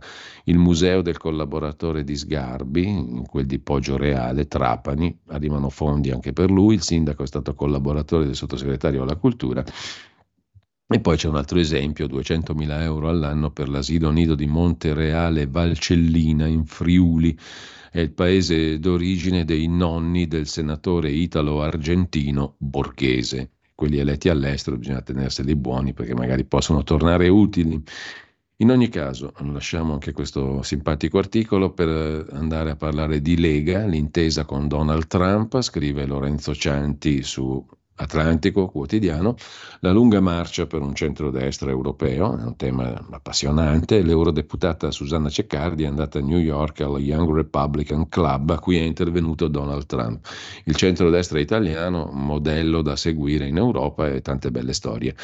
Mentre mh, mm, sulla questione del ponte sullo stretto, l'ITE Lega Forza Italia lo sottolinea a venire in primo piano nella pagina di politica interna, l'emendamento che rimodula i costi, aumentando gli oneri per Sicilia e Calabria, fa infuriare il governatore Schifani. Non era stato concordato, dice Forza Italia, che chiede a Salvini di fare retromarcia, ma il Ministero di Salvini insiste, si va avanti. Nella manovra di bilancio spunta una modifica per caricare sulle due regioni un miliardo e 600 milioni di euro di spese. Forza Italia chiede presto un'audizione del governatore siciliano. La Lega dice Tajani tenga a freno i suoi. Manovra è ancora stallo al Senato, ma i partiti incassano le mancette, arrivano le modifiche concordate dal governo alla finanziaria, 17 tra emendamenti e subemendamenti sono stati ammessi, questo in omaggio alla dignità del Parlamento naturalmente, il Parlamento è importantissimo, noi andiamo a votare questi qua, 200 più 400, per fortuna che li hanno dimezzati, che poi contano come il 2 di COP per usarci, quando però la briscola è quadra, per usare il titolo del manifesto di stamani. Comunque ci importa poco, eh, importa invece che siano distribuiti soldi per cose, per cose importanti, no? i soldi al Museo di Poggio Reale in Sicilia, all'asilo nido di Montereale e Valcellina di cui parlavamo prima, 2 milioni per gli uffici che collaborano con il ministro Lollo Brigida e poi tra le misure vere un fondo 2024 per l'acquisto casa da parte di famiglie con tre figli di età inferiore ai 21 anni e ISEE non superiore a 40.000 euro annui, ma più tempo per i comuni per fissare le nuove aliquote IMU, con eventuale pagamento, nuovo versamento IMU dei cittadini entro febbraio, a copertura però dell'anno 2023. È una perla, diciamo così, anche questa. Quanto alla cedolare secca, cala il 21% per una sola unità immobiliare, resta il 26% per eventuali altre. Per quanto concerne i numeri, i conti, il bilancio, eccetera, andiamo in Europa un attimo, bilancio europeo, il muro delle nazioni del nord, scrive la stampa di Torino, in questo caso si complica il negoziato, la Premier Meloni chiede più fondi per migranti e imprese, il no di Germania e Olanda, veleni su Palazzo Chigi, vostro l'alt sull'Ucraina, vertice notturno tra Meloni, Macron e Scholz. Von der Leyen, la Presidente della Commissione dell'Unione Europea, sblocca 10 miliardi da dare all'Ungheria di Orban per superare il no ungherese per l'Ucraina. Per il governo è cruciale negoziare l'adesione all'Unione Europea anche con la Bosnia, c'è anche la Moldavia, ci sono altre nazioni che sono in pista per entrare nella Unione Europea. Lasciamo la stampa, sulla riforma del patto di stabilità vi segnalo sul sussidiario.net l'articolo di Ugo Arrigo. Le regole dei paesi cosiddetti frugali, quelli del nord, non possono essere rispettate, che poi frugali, insomma la Germania ha messo fuori bilancio 900 miliardi di euro, fuori bilancio pubblico, quanto frugale sia. Comunque si continua a dibattere della riforma del patto di stabilità, paventando regole che i governi non possono garantire di poter rispettare, scrive Arrigo sul sussidiario.net. Sotto l'albero di Natale dell'Unione Europea la presenza di un regalo ingombrante, il nuovo patto di stabilità. Verrà confezionato probabilmente all'ECOFIN, cioè riunione dei ministri economici e finanziari degli Stati membri, tra il 18 e il 21 dicembre, giusto in tempo per affidarlo a un babbo natale nordico e frugale che lo consegni durante il suo tour nei paesi cicala, i paesi del sud Europa, dall'alto debito pubblico. E mh, ai margini dell'ultima riunione Ecofin, il ministro delle finanze tedesco Lindner ha detto che sono convinto che il deficit pubblico sopra il 3% del PIL deve essere ridotto e non è giustificato. C'è una differenza tra la dimensione preventiva e la dimensione correttiva delle regole. Per quest'ultima non è necessario cambiare le regole che già prevedono flessibilità. Intanto è comparsa, la vedete se state seguendo sul 252, sulla app in video o sul nostro sito, la ministra dell'istruzione università, dell'università, chiedo scusa, la ministra dell'università Bernini. Ed è una comparsa, diciamo così, piuttosto inquietante nel mentre che leggiamo del patto di stabilità. Comunque, sono convinto che il deficit pubblico eccessivo debba essere ridotto, eccetera. Insomma, i nordici vogliono far pagare i sudici. Si intravede da questa dichiarazione il riemergere di una certa rigidità che è una manifestazione del carattere di chi abita a nord delle Alpi e desidera che tutte le azioni siano regolate da regole certe, definite ex ante, non modificabili né derogabili durante l'esecuzione roba troppo complessa, filosofica elevata per il nostro debole cervello. Mentre una cosa interessante, divertente, è accaduta al Senato l'altro giorno quando Mario Monti è andato a stringere la mano a Giorgia Meloni. La strana coppia, scrive la stampa di Torino a pagina 8. Mario Monti in Senato loda Giorgia Meloni. È brava in politica estera, ha detto Super Mario, poi il sostegno Super Mario 1, perché poi è arrivato il Super Mario 2, cioè Draghi. Comunque, poi il sostegno nella battaglia sul patto di stabilità non è accettabile. Giorgia Meloni deve mettere il veto, ha detto niente po' di meno che Mario Monti. Ma lei non si ispira a Marine Le Pen, la sua leadership mi ricorda la Thatcher, ha detto Mario Monti. Ho apprezzato le sue parole, apprezzo la politica estera condotta da lei, dal ministro Tajani Apprezzo molto l'opera tenace dei ministri Giorgetti e Fitto. Nelle ultime righe però il fiele di Mario Monti. Magari tutti gli italiani sono orgogliosi, anzi certamente sono orgogliosi del suo governo, ma tenga presente che non necessariamente tutti gli italiani sono completamente smemorati. Così Mario Monti, ieri a Palazzo Madama, è senatore a vita e già premier nel famoso novembre 2011, aprile 2013, doveva salvare la patria, ci siamo ritrovati con il PIL in eh, picchiata, con il debito in aumento e un rapporto debito-PIL in crescita straordinaria. Il salvataggio della patria. Comunque Mario Monti ha letto il discorso con cui ha invitato Giorgia Meloni a dire no ai tedeschi. Non sarei scandalizzato ma lieto se lei usasse il veto sul patto di stabilità, cioè dica no ai tedeschi. La Premier resta spiazzata. Mai avrebbe creduto che Mario Monti, il Premier che sussurrava alla Merkel, potesse pronunciare il discorso più duro contro il nuovo patto di stabilità, che sarebbe stato lui a convincerla a sdoganare una parola tabù. Non potevamo farci scavalcare a destra da Mario Monti. E così durante la replica Giorgia Meloni ha rotto gli indugi, dice uno degli uomini più vicini a Giorgia Meloni. Così su Mario Monti e Meloni sono fio- rose e fiori, mentre vi segnalo sulla nuova bussola quotidiana l'opinione del direttore di analisi difesa.it Gian Andrea Gaiani sul Medio Oriente. Biden ha strigliato Netanyahu.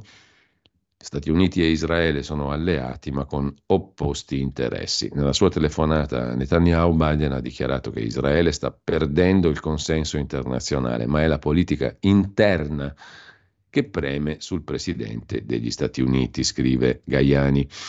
Mentre una cosa curiosa l'ha raccontata Franco Bechis su Open a proposito di cartolarizzazioni del 110% del super bonus, ci sono illustri sconosciuti che sono soggetti che incasseranno appunto il super bonus, movimentano somme da miliardi di euro partendo da zero. C'è una nonna 77enne di 15 in provincia di Avellino, ma che è domiciliata a Busto Arsizio. C'è un 22enne iscritto all'università, un piccolo imprenditore bulgaro residente a Bucarest, un consulente d'azienda con due figlie, un dirigente piemontese delle COP, una signora russa che organizza matrimoni.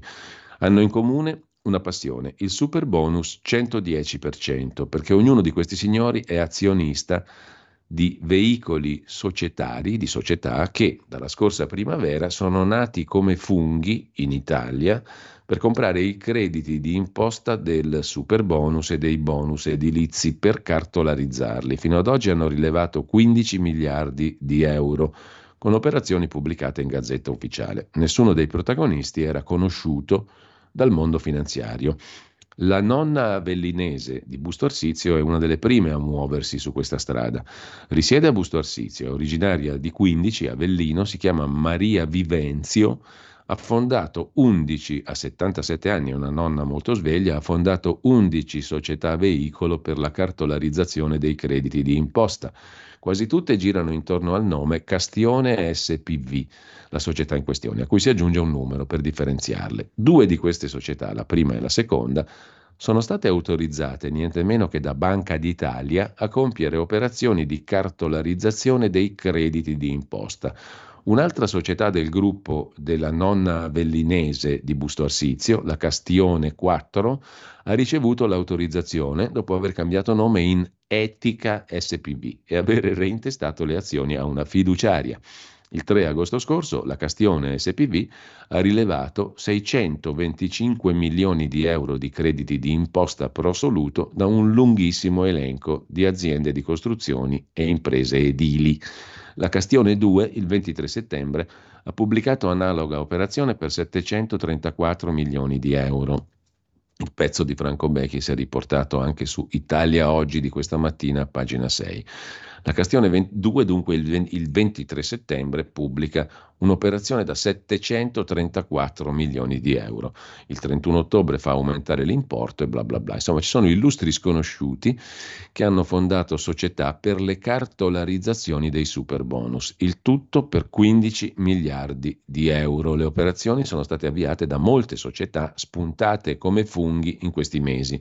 Nessuno dei protagonisti era noto alle cronache finanziarie e non è facile immaginare con quali soldi abbiano potuto compiere operazioni di questa entità, anche se i crediti sicuramente non sono passati di mano al valore nominale, ma sono svalutati del 70% circa. Interessante. Comunque lasciamo anche i, eh, i furbi, i furbi, parafurbi, pseudofurbi, forse furbi delle cartolarizzazioni. Vi segnalo sempre su Italia Oggi a pagina 7 la conversazione di Alessandra Ricciardi con Davide Tabarelli, presidente di Nomisma Energia, sulla COP28. Un accordo di buone intenzioni, ma non è facile uscire dal fossile petrolio-gas perché si comprometterebbe lo sviluppo delle nazioni povere. Ci sono interi continenti come l'Africa e i paesi dell'America Latina che non potranno mai permettersi di rinunciare ai fossili. Senza il carbone non potranno produrre elettricità, senza elettricità non potranno uscire dalla povertà. Il mondo ha bisogno di energia per non essere povero.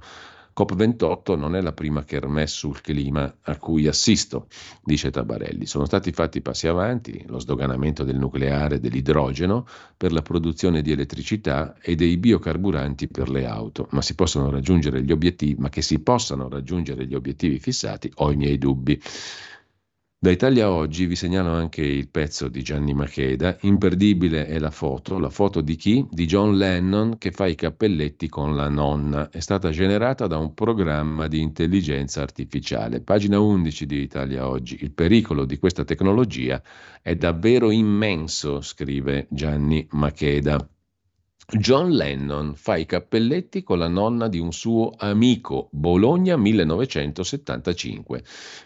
Non è il titolo dell'opera che vedete riprodotta in pagina, ma la frasetta che ho inserito in un programmino di intelligenza artificiale che traduce in immagini degli input scritti. Il risultato, l'esperimento lo ha fatto lo stesso Macheda appunto, il risultato è questo.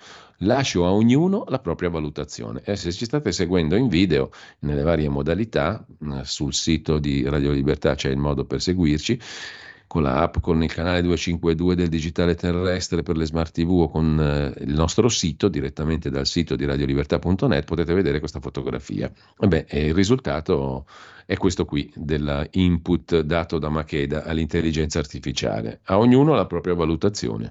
Dico solo che ho fatto un banalissimo test nella mia bolla di contatti social e non sono degli sprovveduti. Ho inserito l'immagine in varie piattaforme con le due righe riportate sopra, aspettando le reazioni mi sarei aspettato un coro unanime ma di commenti tipo ma cos'è questa pagliacciata? E invece qualcuno ha scritto, sempre grandissimo Lennon, si vede anche da questi momenti intimi. E qualcun altro ha commentato, non sapevo che John fosse in Italia a Bologna nel 75. Insomma, questa immagine è stata considerata da alcune persone credibile e attendibile.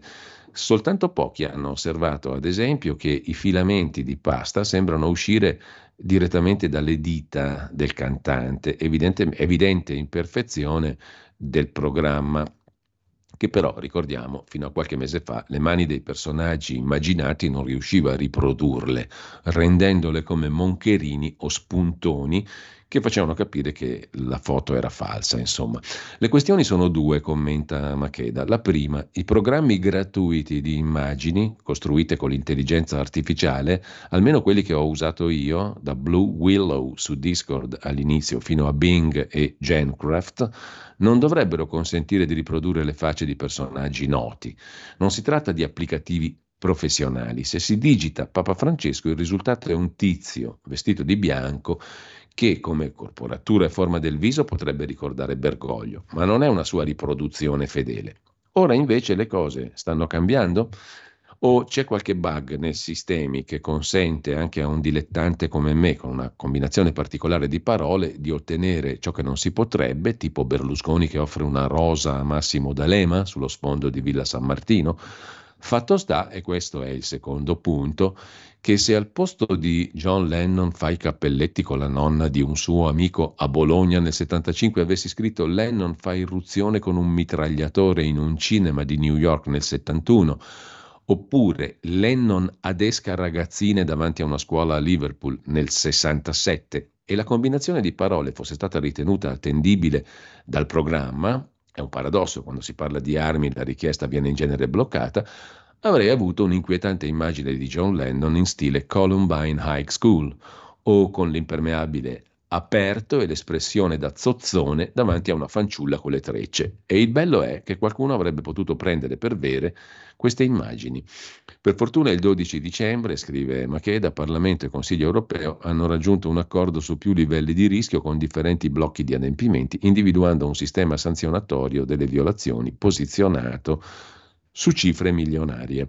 Lasciamo questi frutti dell'intelligenza artificiale, ma a proposito di questo tema, Va segnalato che molto più concretamente stanno perdendo il lavoro molti giornalisti e secondo molti credo che questo non sarà reputato un gran male. In ogni caso, da Berlino, ce lo racconta Roberto Giardina, computer anziché giornalisti, l'intelligenza artificiale ha già fatto fuori 200 redattori, 200 giornalisti alla tedesca Bild Zeitung.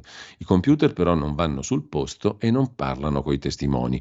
L'intelligenza artificiale in tedesco diventa KI, da noi la sigla è IA, in tedesco è KI, cioè Künstliche Intelligenz, intelligenza artificiale giusto appunto, e sta per invadere le redazioni di giornali e riviste. La Germania è sempre stata la prima nel copiare l'America, bene o male. Per gli articoli, i commenti, le inchieste non serviranno più i giornalisti. Un bel risparmio, forse un suicidio comincia la popolare Bild Zeitung, che riduce i giornalisti di 200 unità grazie all'intelligenza artificiale. Bild Zeitung fu creata da Axel Springer nell'immediato dopoguerra, grazie alla licenza accordata dagli alleati che occupavano la Germania. La testata era moderna, letteralmente vuol dire giornale immagine.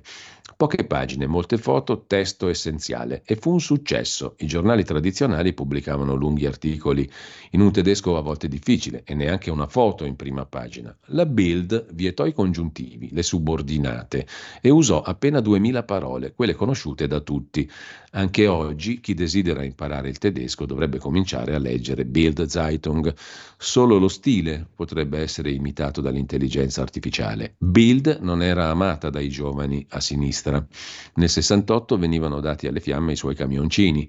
Axel Springer imponeva di scrivere sempre, tra virgolette, DDR, la Germania dell'Est, definita zona di occupazione sovietica Springer era un revanchista di destra.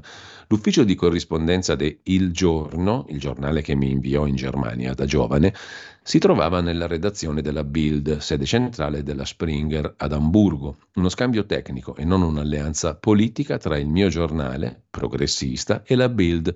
Una collega tedesca era ospitata da noi a Milano. Si risparmiavano le spese.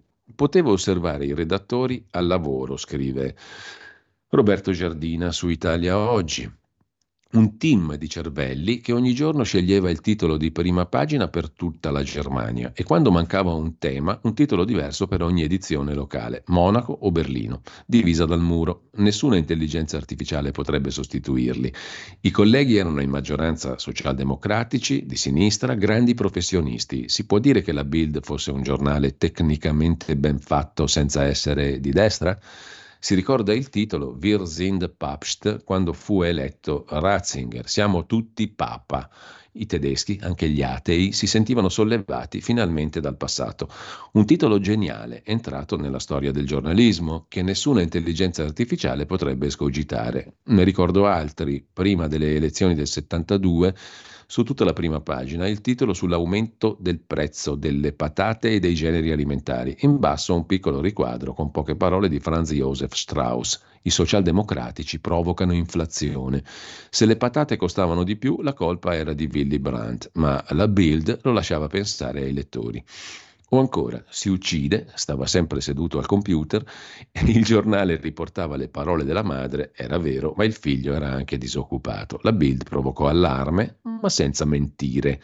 Un cinismo da non approvare. I commenti non erano affidati agli aggettivi dei giornalisti, ma al montaggio dei titoli nella stessa pagina. Il giudizio era affidato ai lettori, che venivano invitati a collaborare. Le notizie da prima pagina spesso arrivavano dalla provincia, inviate da un cittadino che veniva ricompensato perfino con mille marchi tedeschi, un milione di lire. Uno scrisse che a Biberach, 34.000 abitanti, Baden-Württemberg, non si affittavano case agli italiani. Io lessi la notizia in anticipo e potei scrivere una trentina di righe che il giorno pubblicò. Il direttore mi inviò a Biberach per un'inchiesta pubblicata su due pagine. Potei parlare con tutti, dal sindaco all'oste, dal prete al poliziotto, senza dimenticare i miei siculi immigrati in Germania. La mia, conclude Giardina, non è una difesa della Bild, che dal record di 4 milioni e mezzo di copie e 13 milioni di lettori è scesa a poco più di un milione, ma del mestiere di cronista. Le regole sono semplici: andare sul posto, parlare coi testimoni, scrivere quel che si crede di aver visto, non quello che mi suggerisce un algoritmo. Giustamente scrive così Roberto Giardina, ma il fatto è che, per esempio, Bild Zeitung ha eh, mandato a casa, riduce i giornalisti 200 in meno grazie all'intelligenza artificiale.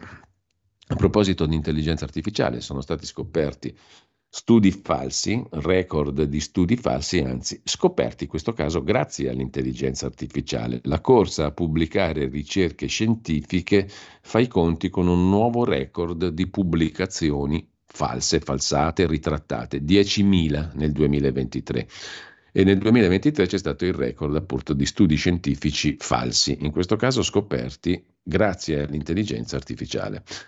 Mentre vi porto anche in Russia questa mattina, a proposito di intelligenza artificiale avrete una scoperta straordinaria alla fine della rassegna stampa. Adesso c'è la pausa delle ore 9. Per la tua pubblicità visita il sito radiolibertà.net.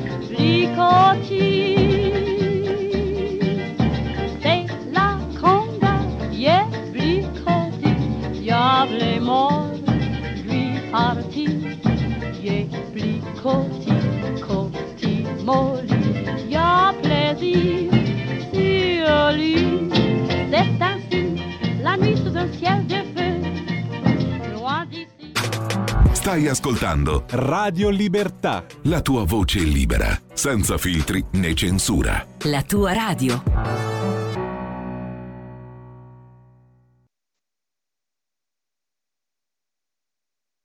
E rieccoci qua, abbiamo ascoltato Josephine Baker perché, perché? Perché il 14 ehm, dicembre del 1933 in quel di Amsterdam la cantante, attrice e spia cantava appunto in una celebre, celeberrima performance ad Amsterdam.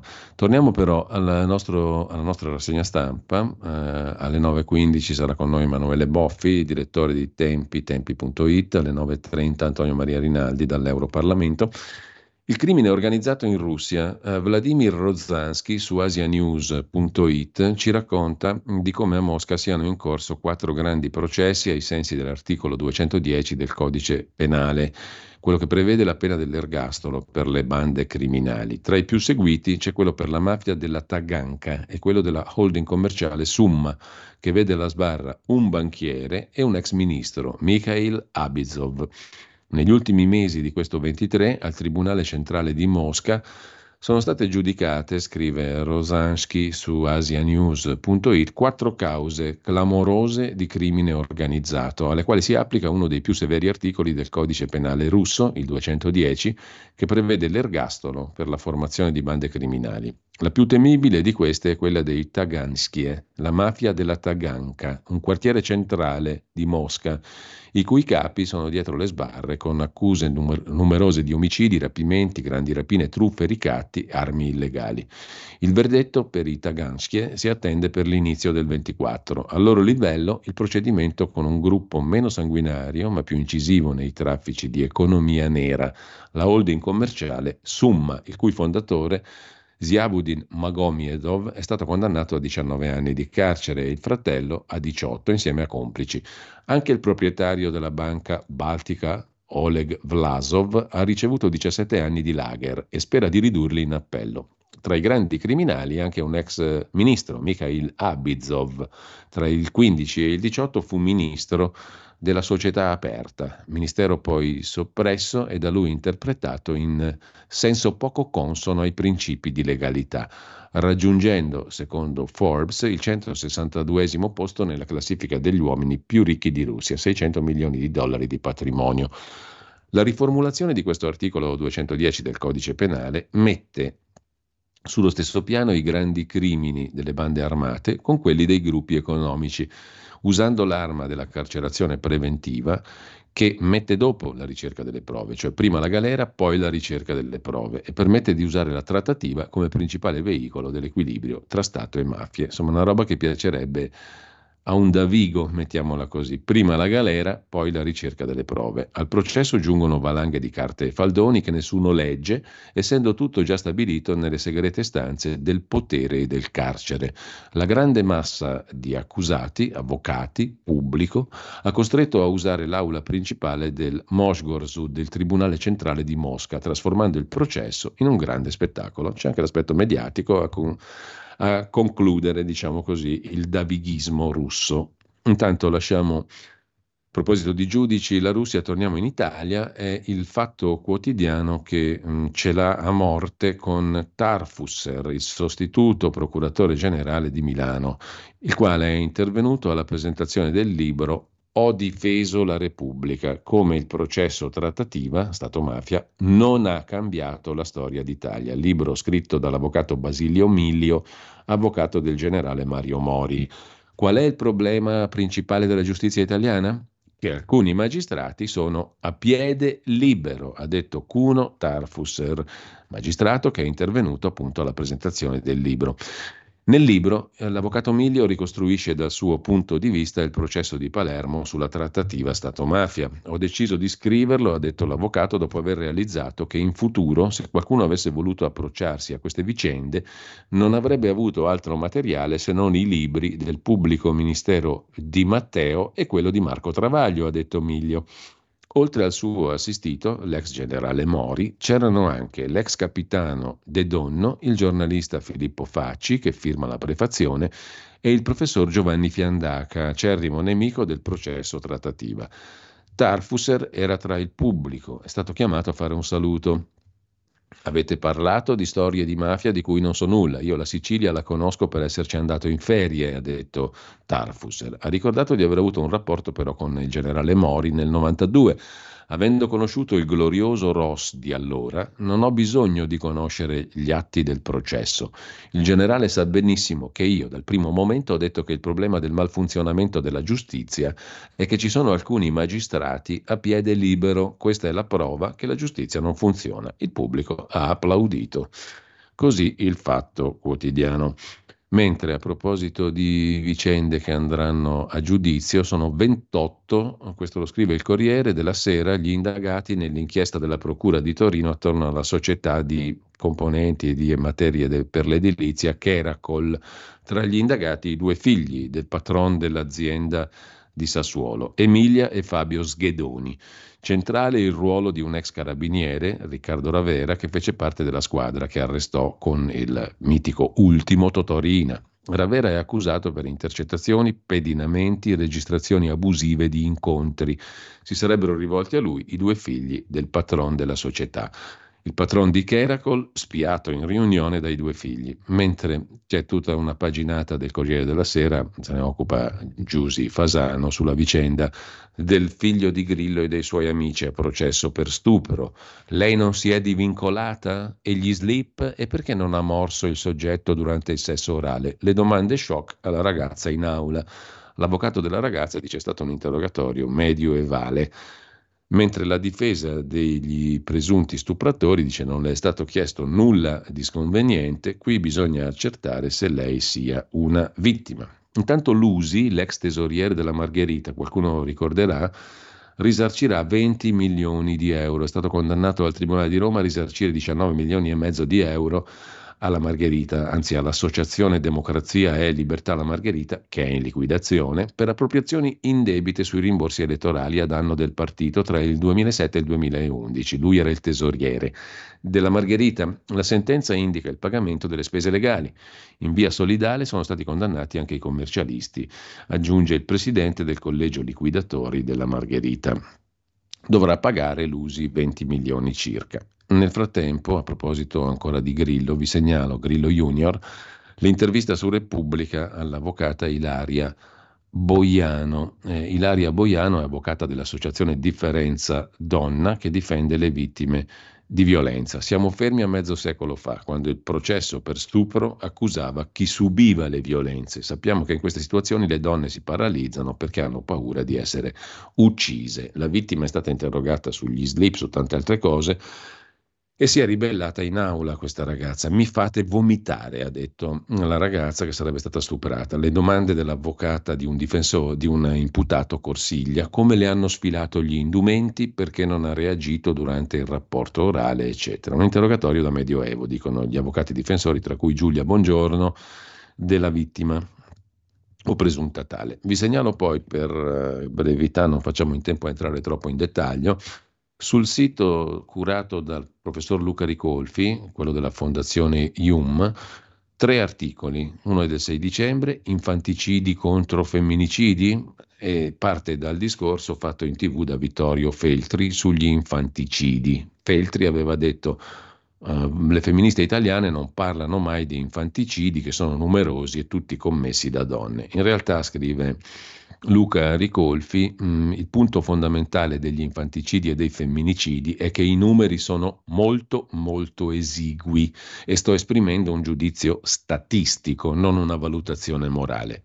E il fatto che questi numeri di infanticidi e femminicidi siano molto bassi ha conseguenze sulle loro interpretazioni. Vi segnalo il pezzo Infanticidi contro femminicidi, ma anche un altro a proposito invece di infanticidi e femminicidi, c'è anche da segnalare sulla stampa di oggi a pagina 10 un reportage di Flavia Amabile, un giorno al telefono con gli angeli del numero 1522, che è un servizio pubblico attivato nel 2006 per contrastare la violenza intra ed extrafamiliare. È un numero attivo tutti i giorni, 24 ore su 24, accessibile dall'intero territorio nazionale da rete fissa e mobile anche via internet www.1522.eu, servizio gratuito, e Flavia Amabile per la stampa è stata appunto un giorno al telefono con gli operatori del 1522.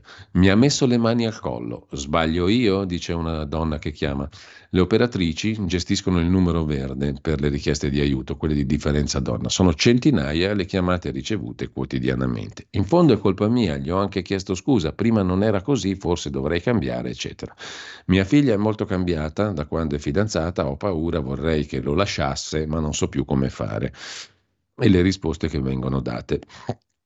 Al primo quesito, in fondo è colpa mia, gli ho chiesto scusa, forse dovrei cambiare, gli uomini violenti si rivelano nel tempo, viene risposto alla donna, non sei tu a dover cambiare, è lui che scarica su di te la sua aggressività e tante altre risposte. E intanto mm, vi segnalo per tornare invece alla valutazione da un punto di vista statistico sul sito fondazioneium.it un altro articolo sui femminicidi, un problema degli anziani perché i numeri dicono appunto che a morire sono le persone con almeno 60 anni per la più larga parte, pur essendo numeri bassi. C'è anche una riflessione del professor Ricolfi sul patriarcato e sulla questione delle radici del femminicidio.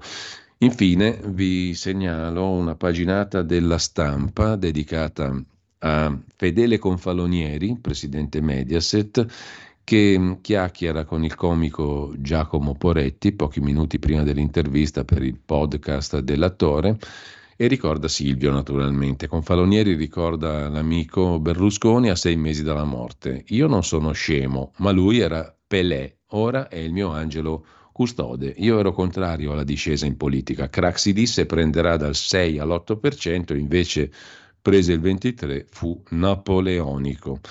E Infine, dalla pagina di cultura di Libero, compie 80 anni il filosofo francese Alain de Benoist, pensatore, agitatore culturale, nelle guerre di oggi la pace è impossibile, dice il filosofo. Una volta gli avversari potevano in seguito diventare alleati. Oggi il nemico non va sconfitto ma annientato e nessuno può restare neutrale. La nuova destra è nata più di mezzo secolo fa ed è ancora attiva. È un record.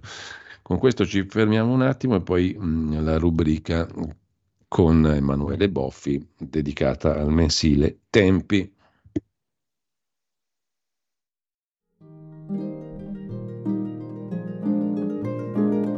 Cari ascoltatori, vi ricordiamo che l'angolo della musica classica, condotto in studio da Auretta Pierotti Cei, cambia orario. Andrà in diretta ogni sabato a partire dalle 13. Appuntamento con la grande musica.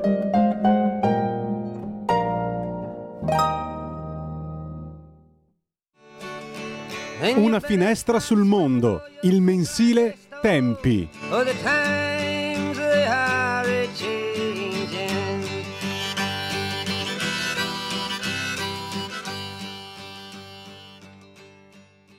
Eccoci di, nuovo, eccoci di nuovo in onda, con noi in collegamento c'è Emanuele Boffi, come vi dicevo, eh, direttore di Tempi, tempi.it, il mensile di questo mese si apre come da tradizione dicembrina con il Te Deum, il ringraziamento, ne avevamo già parlato. No? Intanto buongiorno Emanuele, grazie per essere con noi.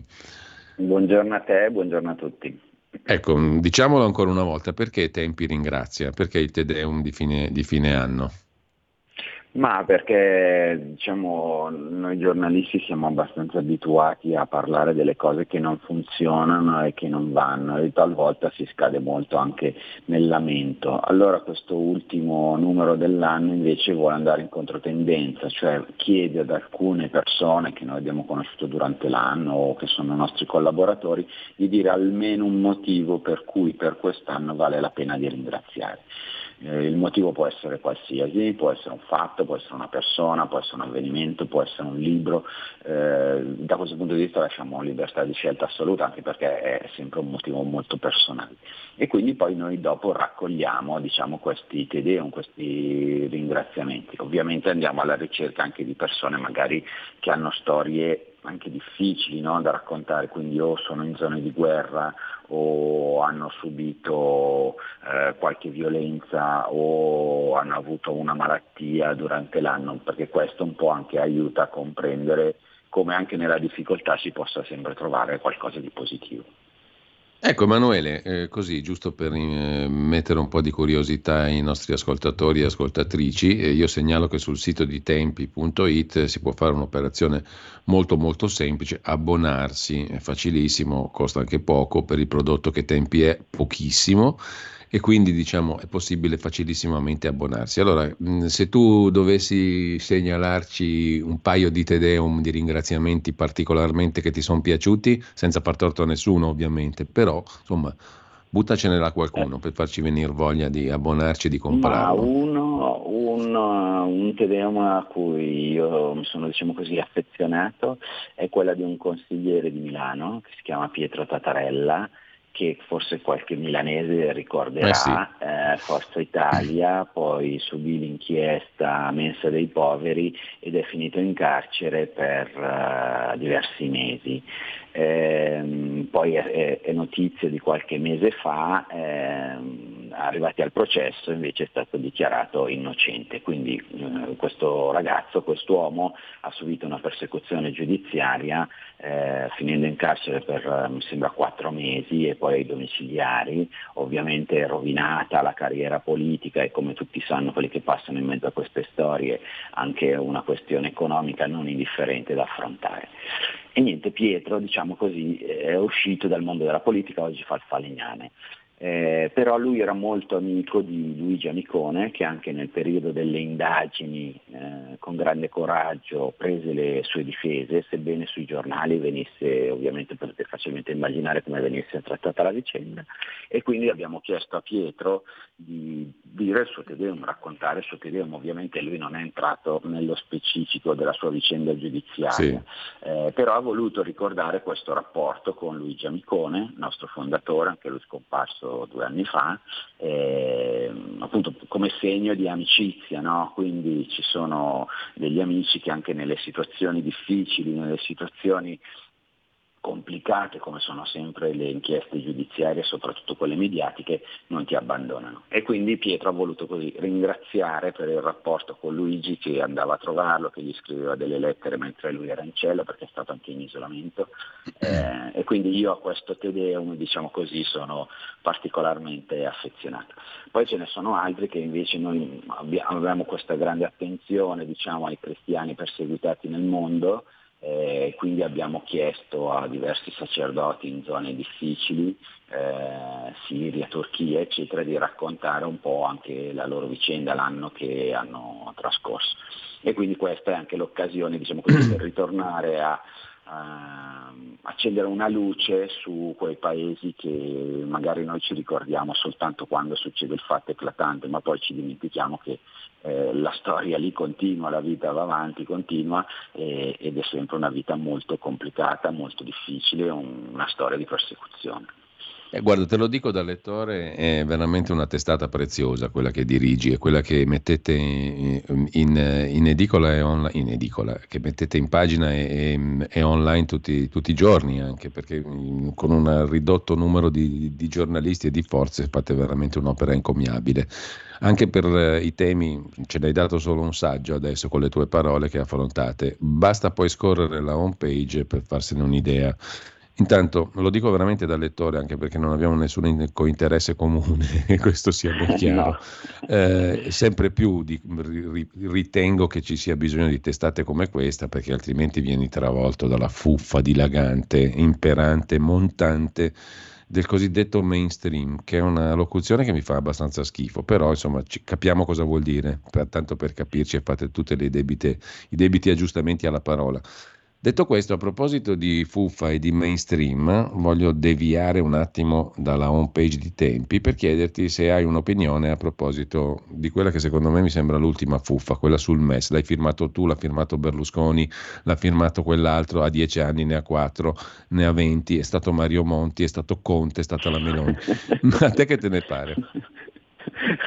Ma no, ho la tua stessa impressione. Tra l'altro devo dire che eh, noi stessi, diciamo così, che ci occupiamo di informazione, alla fine non so se tu hai il mio stesso mal di testa, ma a me è venuto il mal di testa, cioè appunto non si capisce più chi ha fatto cosa, quando, perché, no, ma è stato lui, no, ma è stato l'altro. E, e quindi è una grande sceneggiata napoletana. Ma appunto un po' tornando anche sul giudizio che davi tu adesso sull'informazione, è, è un po' sempre così purtroppo. Cioè anche no, che poi il bello Emanuele è chi non l'ha fatto qualcosa perché non l'ha provato nessuno finora, no?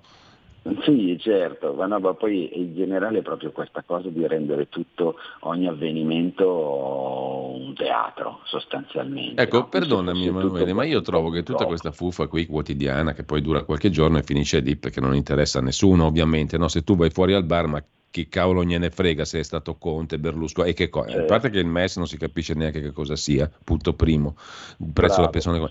Invece è molto più comprensibile il fatto che dal primo di gennaio e poi da aprile ci arrivano delle bollette sicuramente rincarate, delle quali sicuramente capiremo molto meno di prima e già leggere la bolletta elettrica del servizio essenziale, luce e gas, era un'impresa, adesso lo diventerà ancora di più, ma questo non gliene frega niente, quasi niente a nessuno. Eh, sì, dici tutto giusto Giulio, sono d'accordo con te.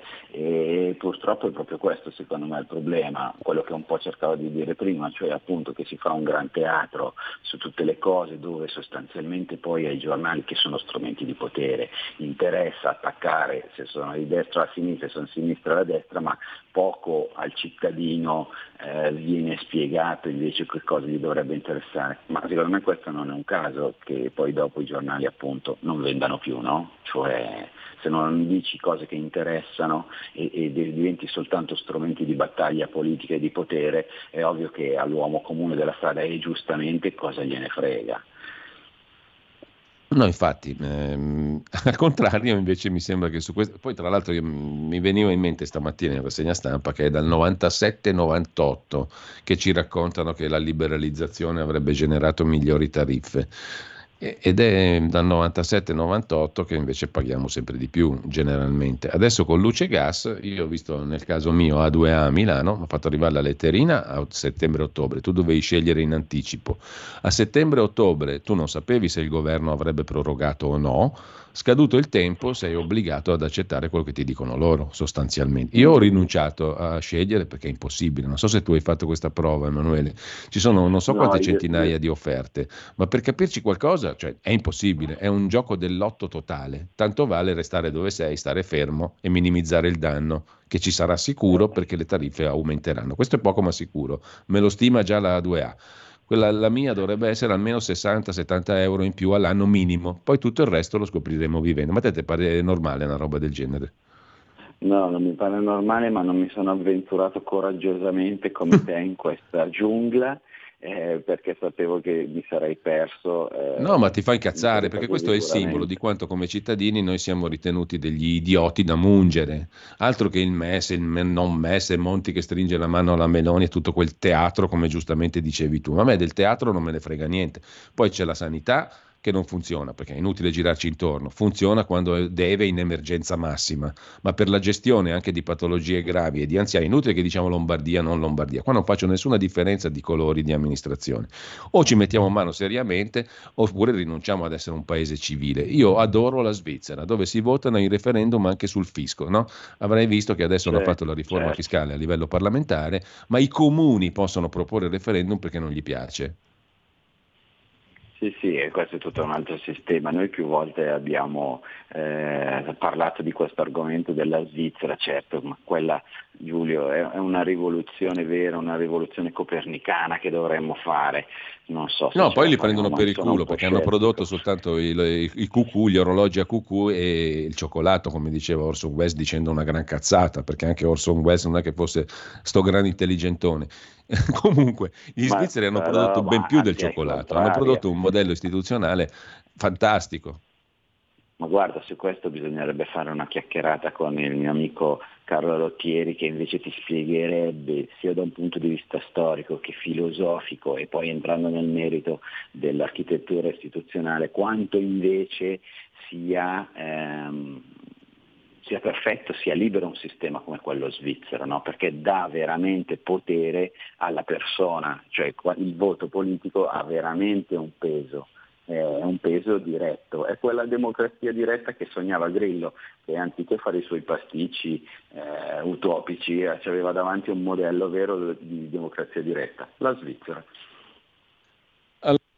Emanuele, dobbiamo salutarci. Io segnalo un altro formidabile pezzo su tempi.it, quello di Caterina Gioielli, su una vicenda spagnola, eh, dove in pratica un uomo e una donna smezzano, è giusto usare questo verbo molto lombardo, costi e oneri di un figlio eh, e se li dividono anche se non si amano, non hanno niente a che fare, ma si mettono d'accordo no, sostanzialmente per essere cogenitori, perché così realizzano il proprio desiderio. Simpatica la cosa, vero? Sì, e soprattutto come dice giustamente Caterina, più che di un bambino qui trattiamo un essere umano come un bambolotto, perché questo è il vero problema. Ovviamente quello è un bambino, comunque sia, comunque sia nato, eh, però viene trattato dagli adulti come un bambolotto, cioè come qualcosa sì, come un cane, come un animale domestico, no? cioè qualcosa di cui occuparsi, verso cui riversare un po' di affetto. Senza avere la rottura di palle del rapporto di coppia. Esatto, addirittura senza nemmeno il rapporto sessuale. Anche quello ormai è diventato una rottura di balle, pensa te. Siamo messi bene. Allora, esatto. intanto Emanuele, io ti ringrazio. Uh, tempi, tempi.it, non perdetelo. Grazie Emanuele, buona fine settimana. Grazie anche a voi, arrivederci. E dopo la sigla sentiamo anche il nostro Pierluigi Magnaschi che ci regala tutti i giorni in audio video la sua rubrica diritto rovescio e poi qui Parlamento credo e poi con noi dalle 9.30 qualcosa Antonio Maria Rinaldi come tutti i giovedì dall'Europarlamento. Una finestra sul mondo, il mensile Tempi.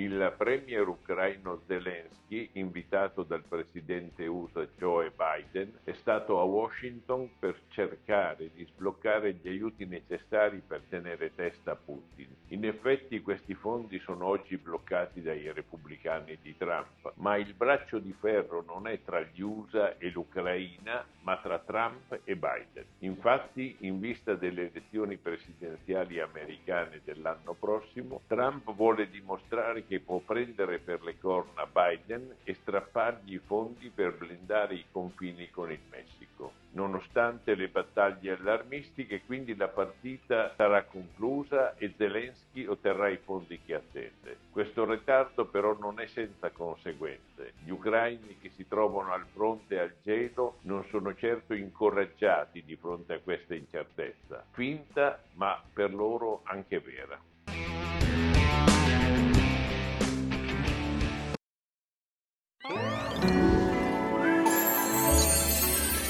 Buon Natale a tutti voi! Buon Natale a tutti! Ciao, buon Natale! Buon Natale! Buon Crismuca a tutti! Grazie! È Natale, eh? Buon Natale a tutti! Buon Natale! Buon Natale! Buon Natale! È un regalo di Natale! Buon Natale! Buon Natale, Vanessa! Buon anno, signori! Buon Natale! Oh. Natale, Orso! Buon Natale! Buone feste da tutto lo staff di Radio Libertà, la tua radio.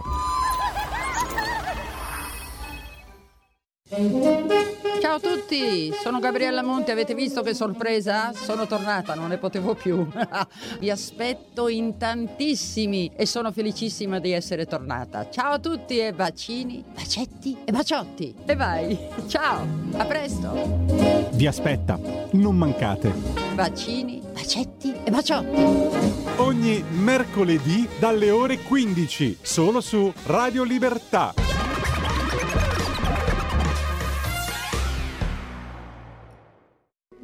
Da oggi la tua radio è ascoltabile anche con la televisione in digitale. Sul telecomando della televisione digitale o del tuo ricevitore digitale puoi scegliere se vedere la TV o ascoltare la radio. Risintonizza i canali radio e troverai anche Radio Libertà, canale 252. La tua radio.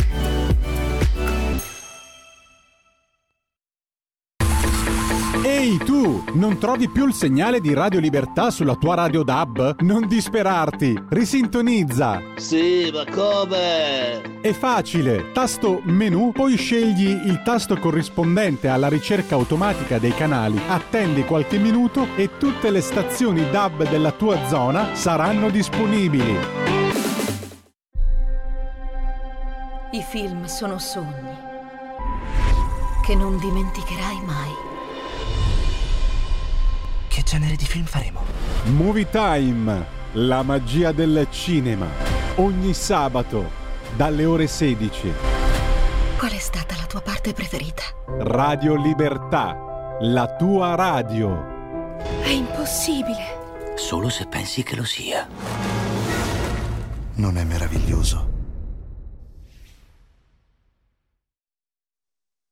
Ed eccoci qua, eh, come tutti i giovedì io do il benvenuto, il buongiorno e ringrazio Antonio Maria Rinaldi, eurodeputato della Lega, che ci consente di tenerci aggiornati su questioni delle quali peraltro stamattina abbiamo abbondantemente letto anche sui quotidiani in rassegna stampa. Buongiorno Antonio, grazie per essere qui. Buongiorno, buongiorno Giulio, a tutti gli amici in ascolto, ti ringrazio. Allora Antonio, questa mattina l'argomento è direi obbligato, tra l'altro visto che tu l'hai ripreso anche una clip sul tuo profilo di X, l'ex Twitter, la parte finale del discorso di Giorgia Meloni sul MES alla Camera dove si mettono i puntini sulle I sulla vicenda del MES, il fondo salva stati diventato salva banche, il punto ce lo farai tu come sempre in maniera molto precisa, no?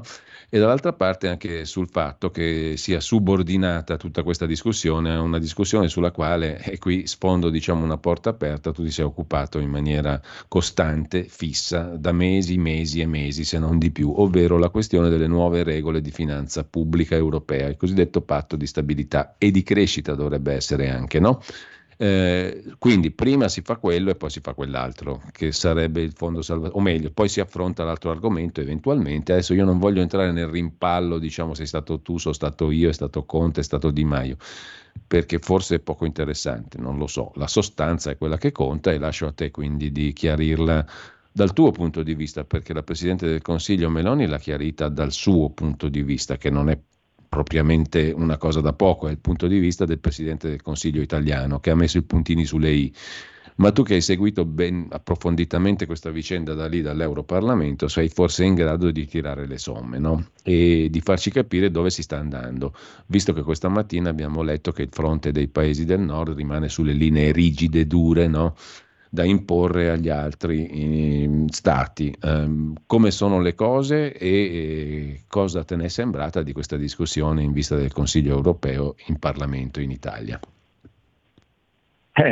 Allora, mi hai dato una, un onere estremamente difficile perché la materia è estremamente complessa, estremamente diciamo, eh, stratificata e eh, il mio compito è quello invece di spiegarlo, chiaramente dal mio punto di vista, ovviamente, ma nella maniera più semplice possibile. Quindi mi hai dato un onere veramente fra i più difficili. Ci proviamo, ci proviamo. Mm. Allora, eh, iniziamo a dire che eh, anche eh, l'uomo per la strada, no? Eh, cioè quella, si indica in genere eh, un, un, un, chiunque può ormai eh, aver capito che determinate regole europee non funzionano, anzi non solo non funzionano, ma sono addirittura controproducenti. Ma per un motivo molto semplice, che negli ultimi vent'anni eh, la, la, l'area eh, economica a livello mondiale che è cresciuta di meno è proprio l'Europa. Cioè, eh, tutti i paesi del mondo sono cresciuti di più di quanto non sia riuscita a fare l'Europa. Naturalmente all'interno della, dell'Eurozona ci sono paesi che sono cresciuti di più e paesi che sono cresciuti di meno. Inutile dire che l'Italia è quella che è cresciuta di meno. Eppure, insomma, l'Italia mi sembra che ha dimostrato quando aveva una sua capacità diciamo autonoma di dire la propria, perché eh, per carità dopo la seconda guerra mondiale l'Italia veramente ridotta in, un, in una maniera drammatica, è riuscita con la propria forza, rimboccandosi le, le maniche eh, a, a, dire la propria, con una struttura molto particolare, perché ricordo che l'impresa italiana, che è la seconda impresa manifatturiera dopo la Germania, eh, attenzione, nell'ambito dei paesi europei, è una struttura fatta di micro e piccole imprese, anzi quella è la forza, perché in quel modo dà eh, voce alla intraprendenza, alla, all'inventiva, al genio italiano, cosa che magari le grandi eh, multinazionali non riescono diciamo, a, a, concretizzare. Proprio lì è la nostra forza. E mh, lo sapete benissimo, perché lo dico tutte le volte, l'Italia nel 1992, eh, anno famoso di Tangentopoli, eh, firma di Maastricht, eccetera, addirittura era la quarta potenza industriale al mondo, non in Europa, al mondo, quarta potenza industriale. E non lo dico io, basta andare sul web e vedere gli articoli sui giornaloni eh, tipo Corriere della Sera in cui dice siamo la quarta potenza industriale del mondo. Quindi evidentemente con tutti i difetti, per carità, quello che volete, però insomma essere la quarta potenza industriale del mondo non era certo eh, da tutti.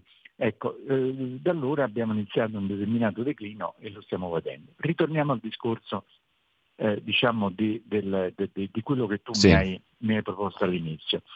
Allora, con le varie crisi che ci sono state a livello mondiale economico, e noi le abbiamo subite, ci siamo presi schiaffoni, vi ricordate prima il fallimento della Lehman Brothers del 2008, poi la crisi del debito greco, le varie crisi, cioè dopo la crisi del Covid, eh, problemi correlati con l'aumento del prezzo delle materie energetiche e materie prime dovute al conflitto russo-ucraino, Ebbene, si sono finalmente decisi di dire ma vogliamo andare un pochino a vedere queste regole europee che effettivamente non hanno dato i risultati sperati. Tu dicevi eh, eh, stabilità e crescita, non hanno dato né stabilità e tantomeno la crescita.